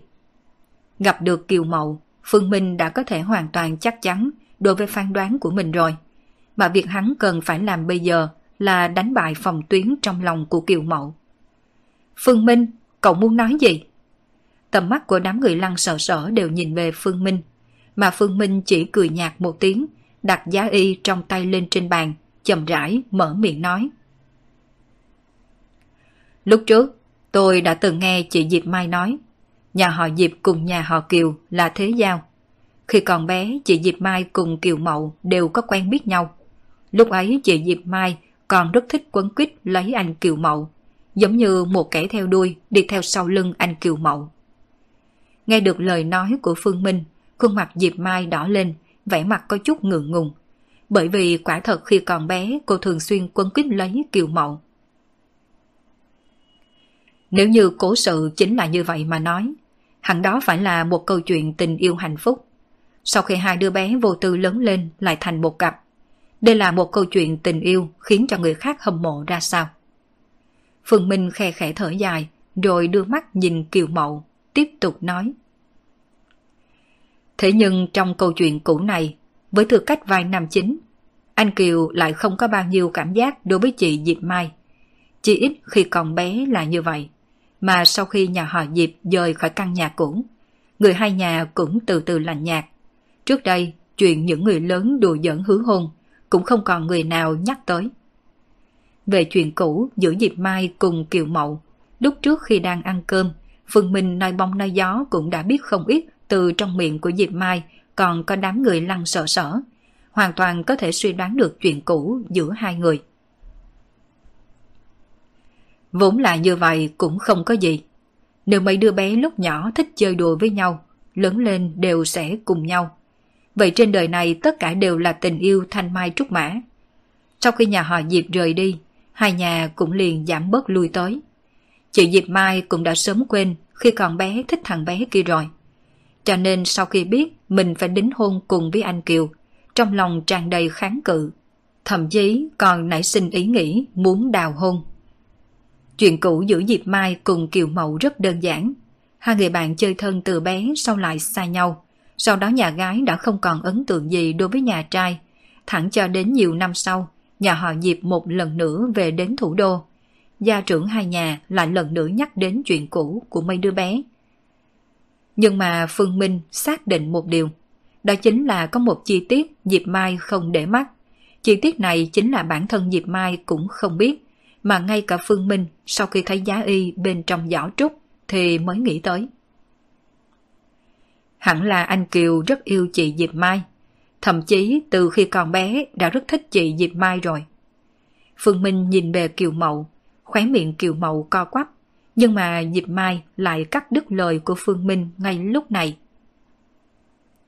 Chuyện này là không thể nào. Khi còn bé, anh ấy rất là chán ghét chị, cũng không chơi đùa cùng chị đâu. Anh ấy không có chơi đùa với chị, không có nghĩa là anh ấy không thích chị. Tương phản chỉ có yêu mến chị, anh ấy mới có thể không đùa với chị. Bởi vì chỉ có như vậy mới có thể bảo vệ chị. Anh Kiều, tôi nói có đúng không? Đối mặt với câu hỏi của Phương Minh, Kiều Mậu không nói một lời, chỉ là sắc mặt trở nên âm trầm. Phương Minh à, cậu nói cái gì làm cho chúng tôi loạn hết cả đầu đây? Nếu Kiều Mậu đã thích Diệp Mai từ khi còn nhỏ, tại sao khi còn nhỏ lại không chơi đùa cùng với Diệp Mai? Lăng sợ sở cũng đang một bên nhíu mày hỏi. Tôi biết rồi. Chuyện này gọi là lạc mềm buộc chặt. Rõ ràng rất thích một cô gái, lại cố ý làm bộ không thấy hứng thú đối với cô ta. Như vậy liền dẫn đến lòng hiếu kỳ của phụ nữ, khiến người phụ nữ này chủ động nhích lại gần mình. Lăng Duy ở một bên đột nhiên hô to, mà lời của hắn được Trần Trạch tán thành gật đầu theo. Phương Minh nghe có chút nghẹn lời, Lăng sợ sở thì tức giận trừng mắt em trai. Thời điểm đó Diệp Mai chẳng qua chỉ 4 năm tuổi, mà Kiều Mậu còn chưa tới 10 tuổi. Đứa bé nhỏ như vậy nào biết cái gì là lạc mềm buộc chặt. Phương Minh à, ý của anh là nói anh Kiều không thể nào biểu hiện ra mình yêu chị Diệp Mai. Nếu không thì sẽ mang đến nguy hiểm cho chị Diệp Mai. Cho nên anh Kiều mới giả ra bộ dáng không có hứng thú gì với chị Diệp Mai. Diệp Tử Du suy nghĩ một chút sau đó nói. Không sai, chính là nguyên nhân này. Phương Minh gật đầu, ánh mắt vẫn nhìn Kiều Mậu như trước. Chẳng qua lúc này Kiều Mậu nở nụ cười, trên mặt có vẻ châm chọc. Thật sự là lời nói vô căn cứ. Nếu như tôi thích Diệp Mai sẽ mang đến nguy hiểm cho Diệp Mai. Như vậy vì sao tôi lại đáp ứng đính hôn cùng với Diệp Mai? Đó là bởi vì anh cảm thấy anh có năng lực giải quyết nguy hiểm của chị Diệp Mai. Cho nên anh mới chịu đáp ứng lần đính hôn này. Phương Minh nói ra từng chữ một. Nghe vậy thân thể kiều mậu hơi lay động một chút, chẳng qua vẫn ngậm miệng không nói một lời. Phương Minh, cậu đã nói thì nói cho rõ đi. Mấy lời hai người nói khiến chúng tôi đây càng ngày càng hồ đồ. Trần Trạch một bên có chút bất mãn. Phương Minh, người này cố ý treo hứng thú của mọi người sao? Kỳ thực, mấy món giá y thất bại này cũng có thể nói lên vấn đề. Lẽ nào các người không phát hiện ra, loại đồ mà anh Kiều may trong mật thất này chính là bộ giá y mà bà nội anh ấy may cho Diệp Mai sao? Cho dù anh Kiều thích may, lại thậm chí trùng hợp tới mức ưa thích giá y. Như vậy cũng không cần may ra bộ giá y giống như đúc bộ mà bà nội anh ấy làm. Nguyên nhân duy nhất chính là anh Kiều nhất định muốn làm như vậy. Mà mục đích anh ấy phải làm như thế kỳ thật rất là đơn giản. Sau khi nói tới đây, khóe miệng của Phương Minh khơi gợi một vòng thâm ý, nhìn về Kiều Mậu, nói gần từng chữ, từng chữ một. Mục đích của anh Kiều chính là muốn tráo đổi bộ giá y mà bà đội anh ấy đã may cho chị Diệp Mai. Bởi vì anh ấy biết bộ giá y kia sẽ là sim y đoạt mệnh chị Diệp Mai. Kết thúc tập 120 của bộ truyện Đô thị siêu cấp vô sư. Cảm ơn tất cả các bạn đã theo dõi.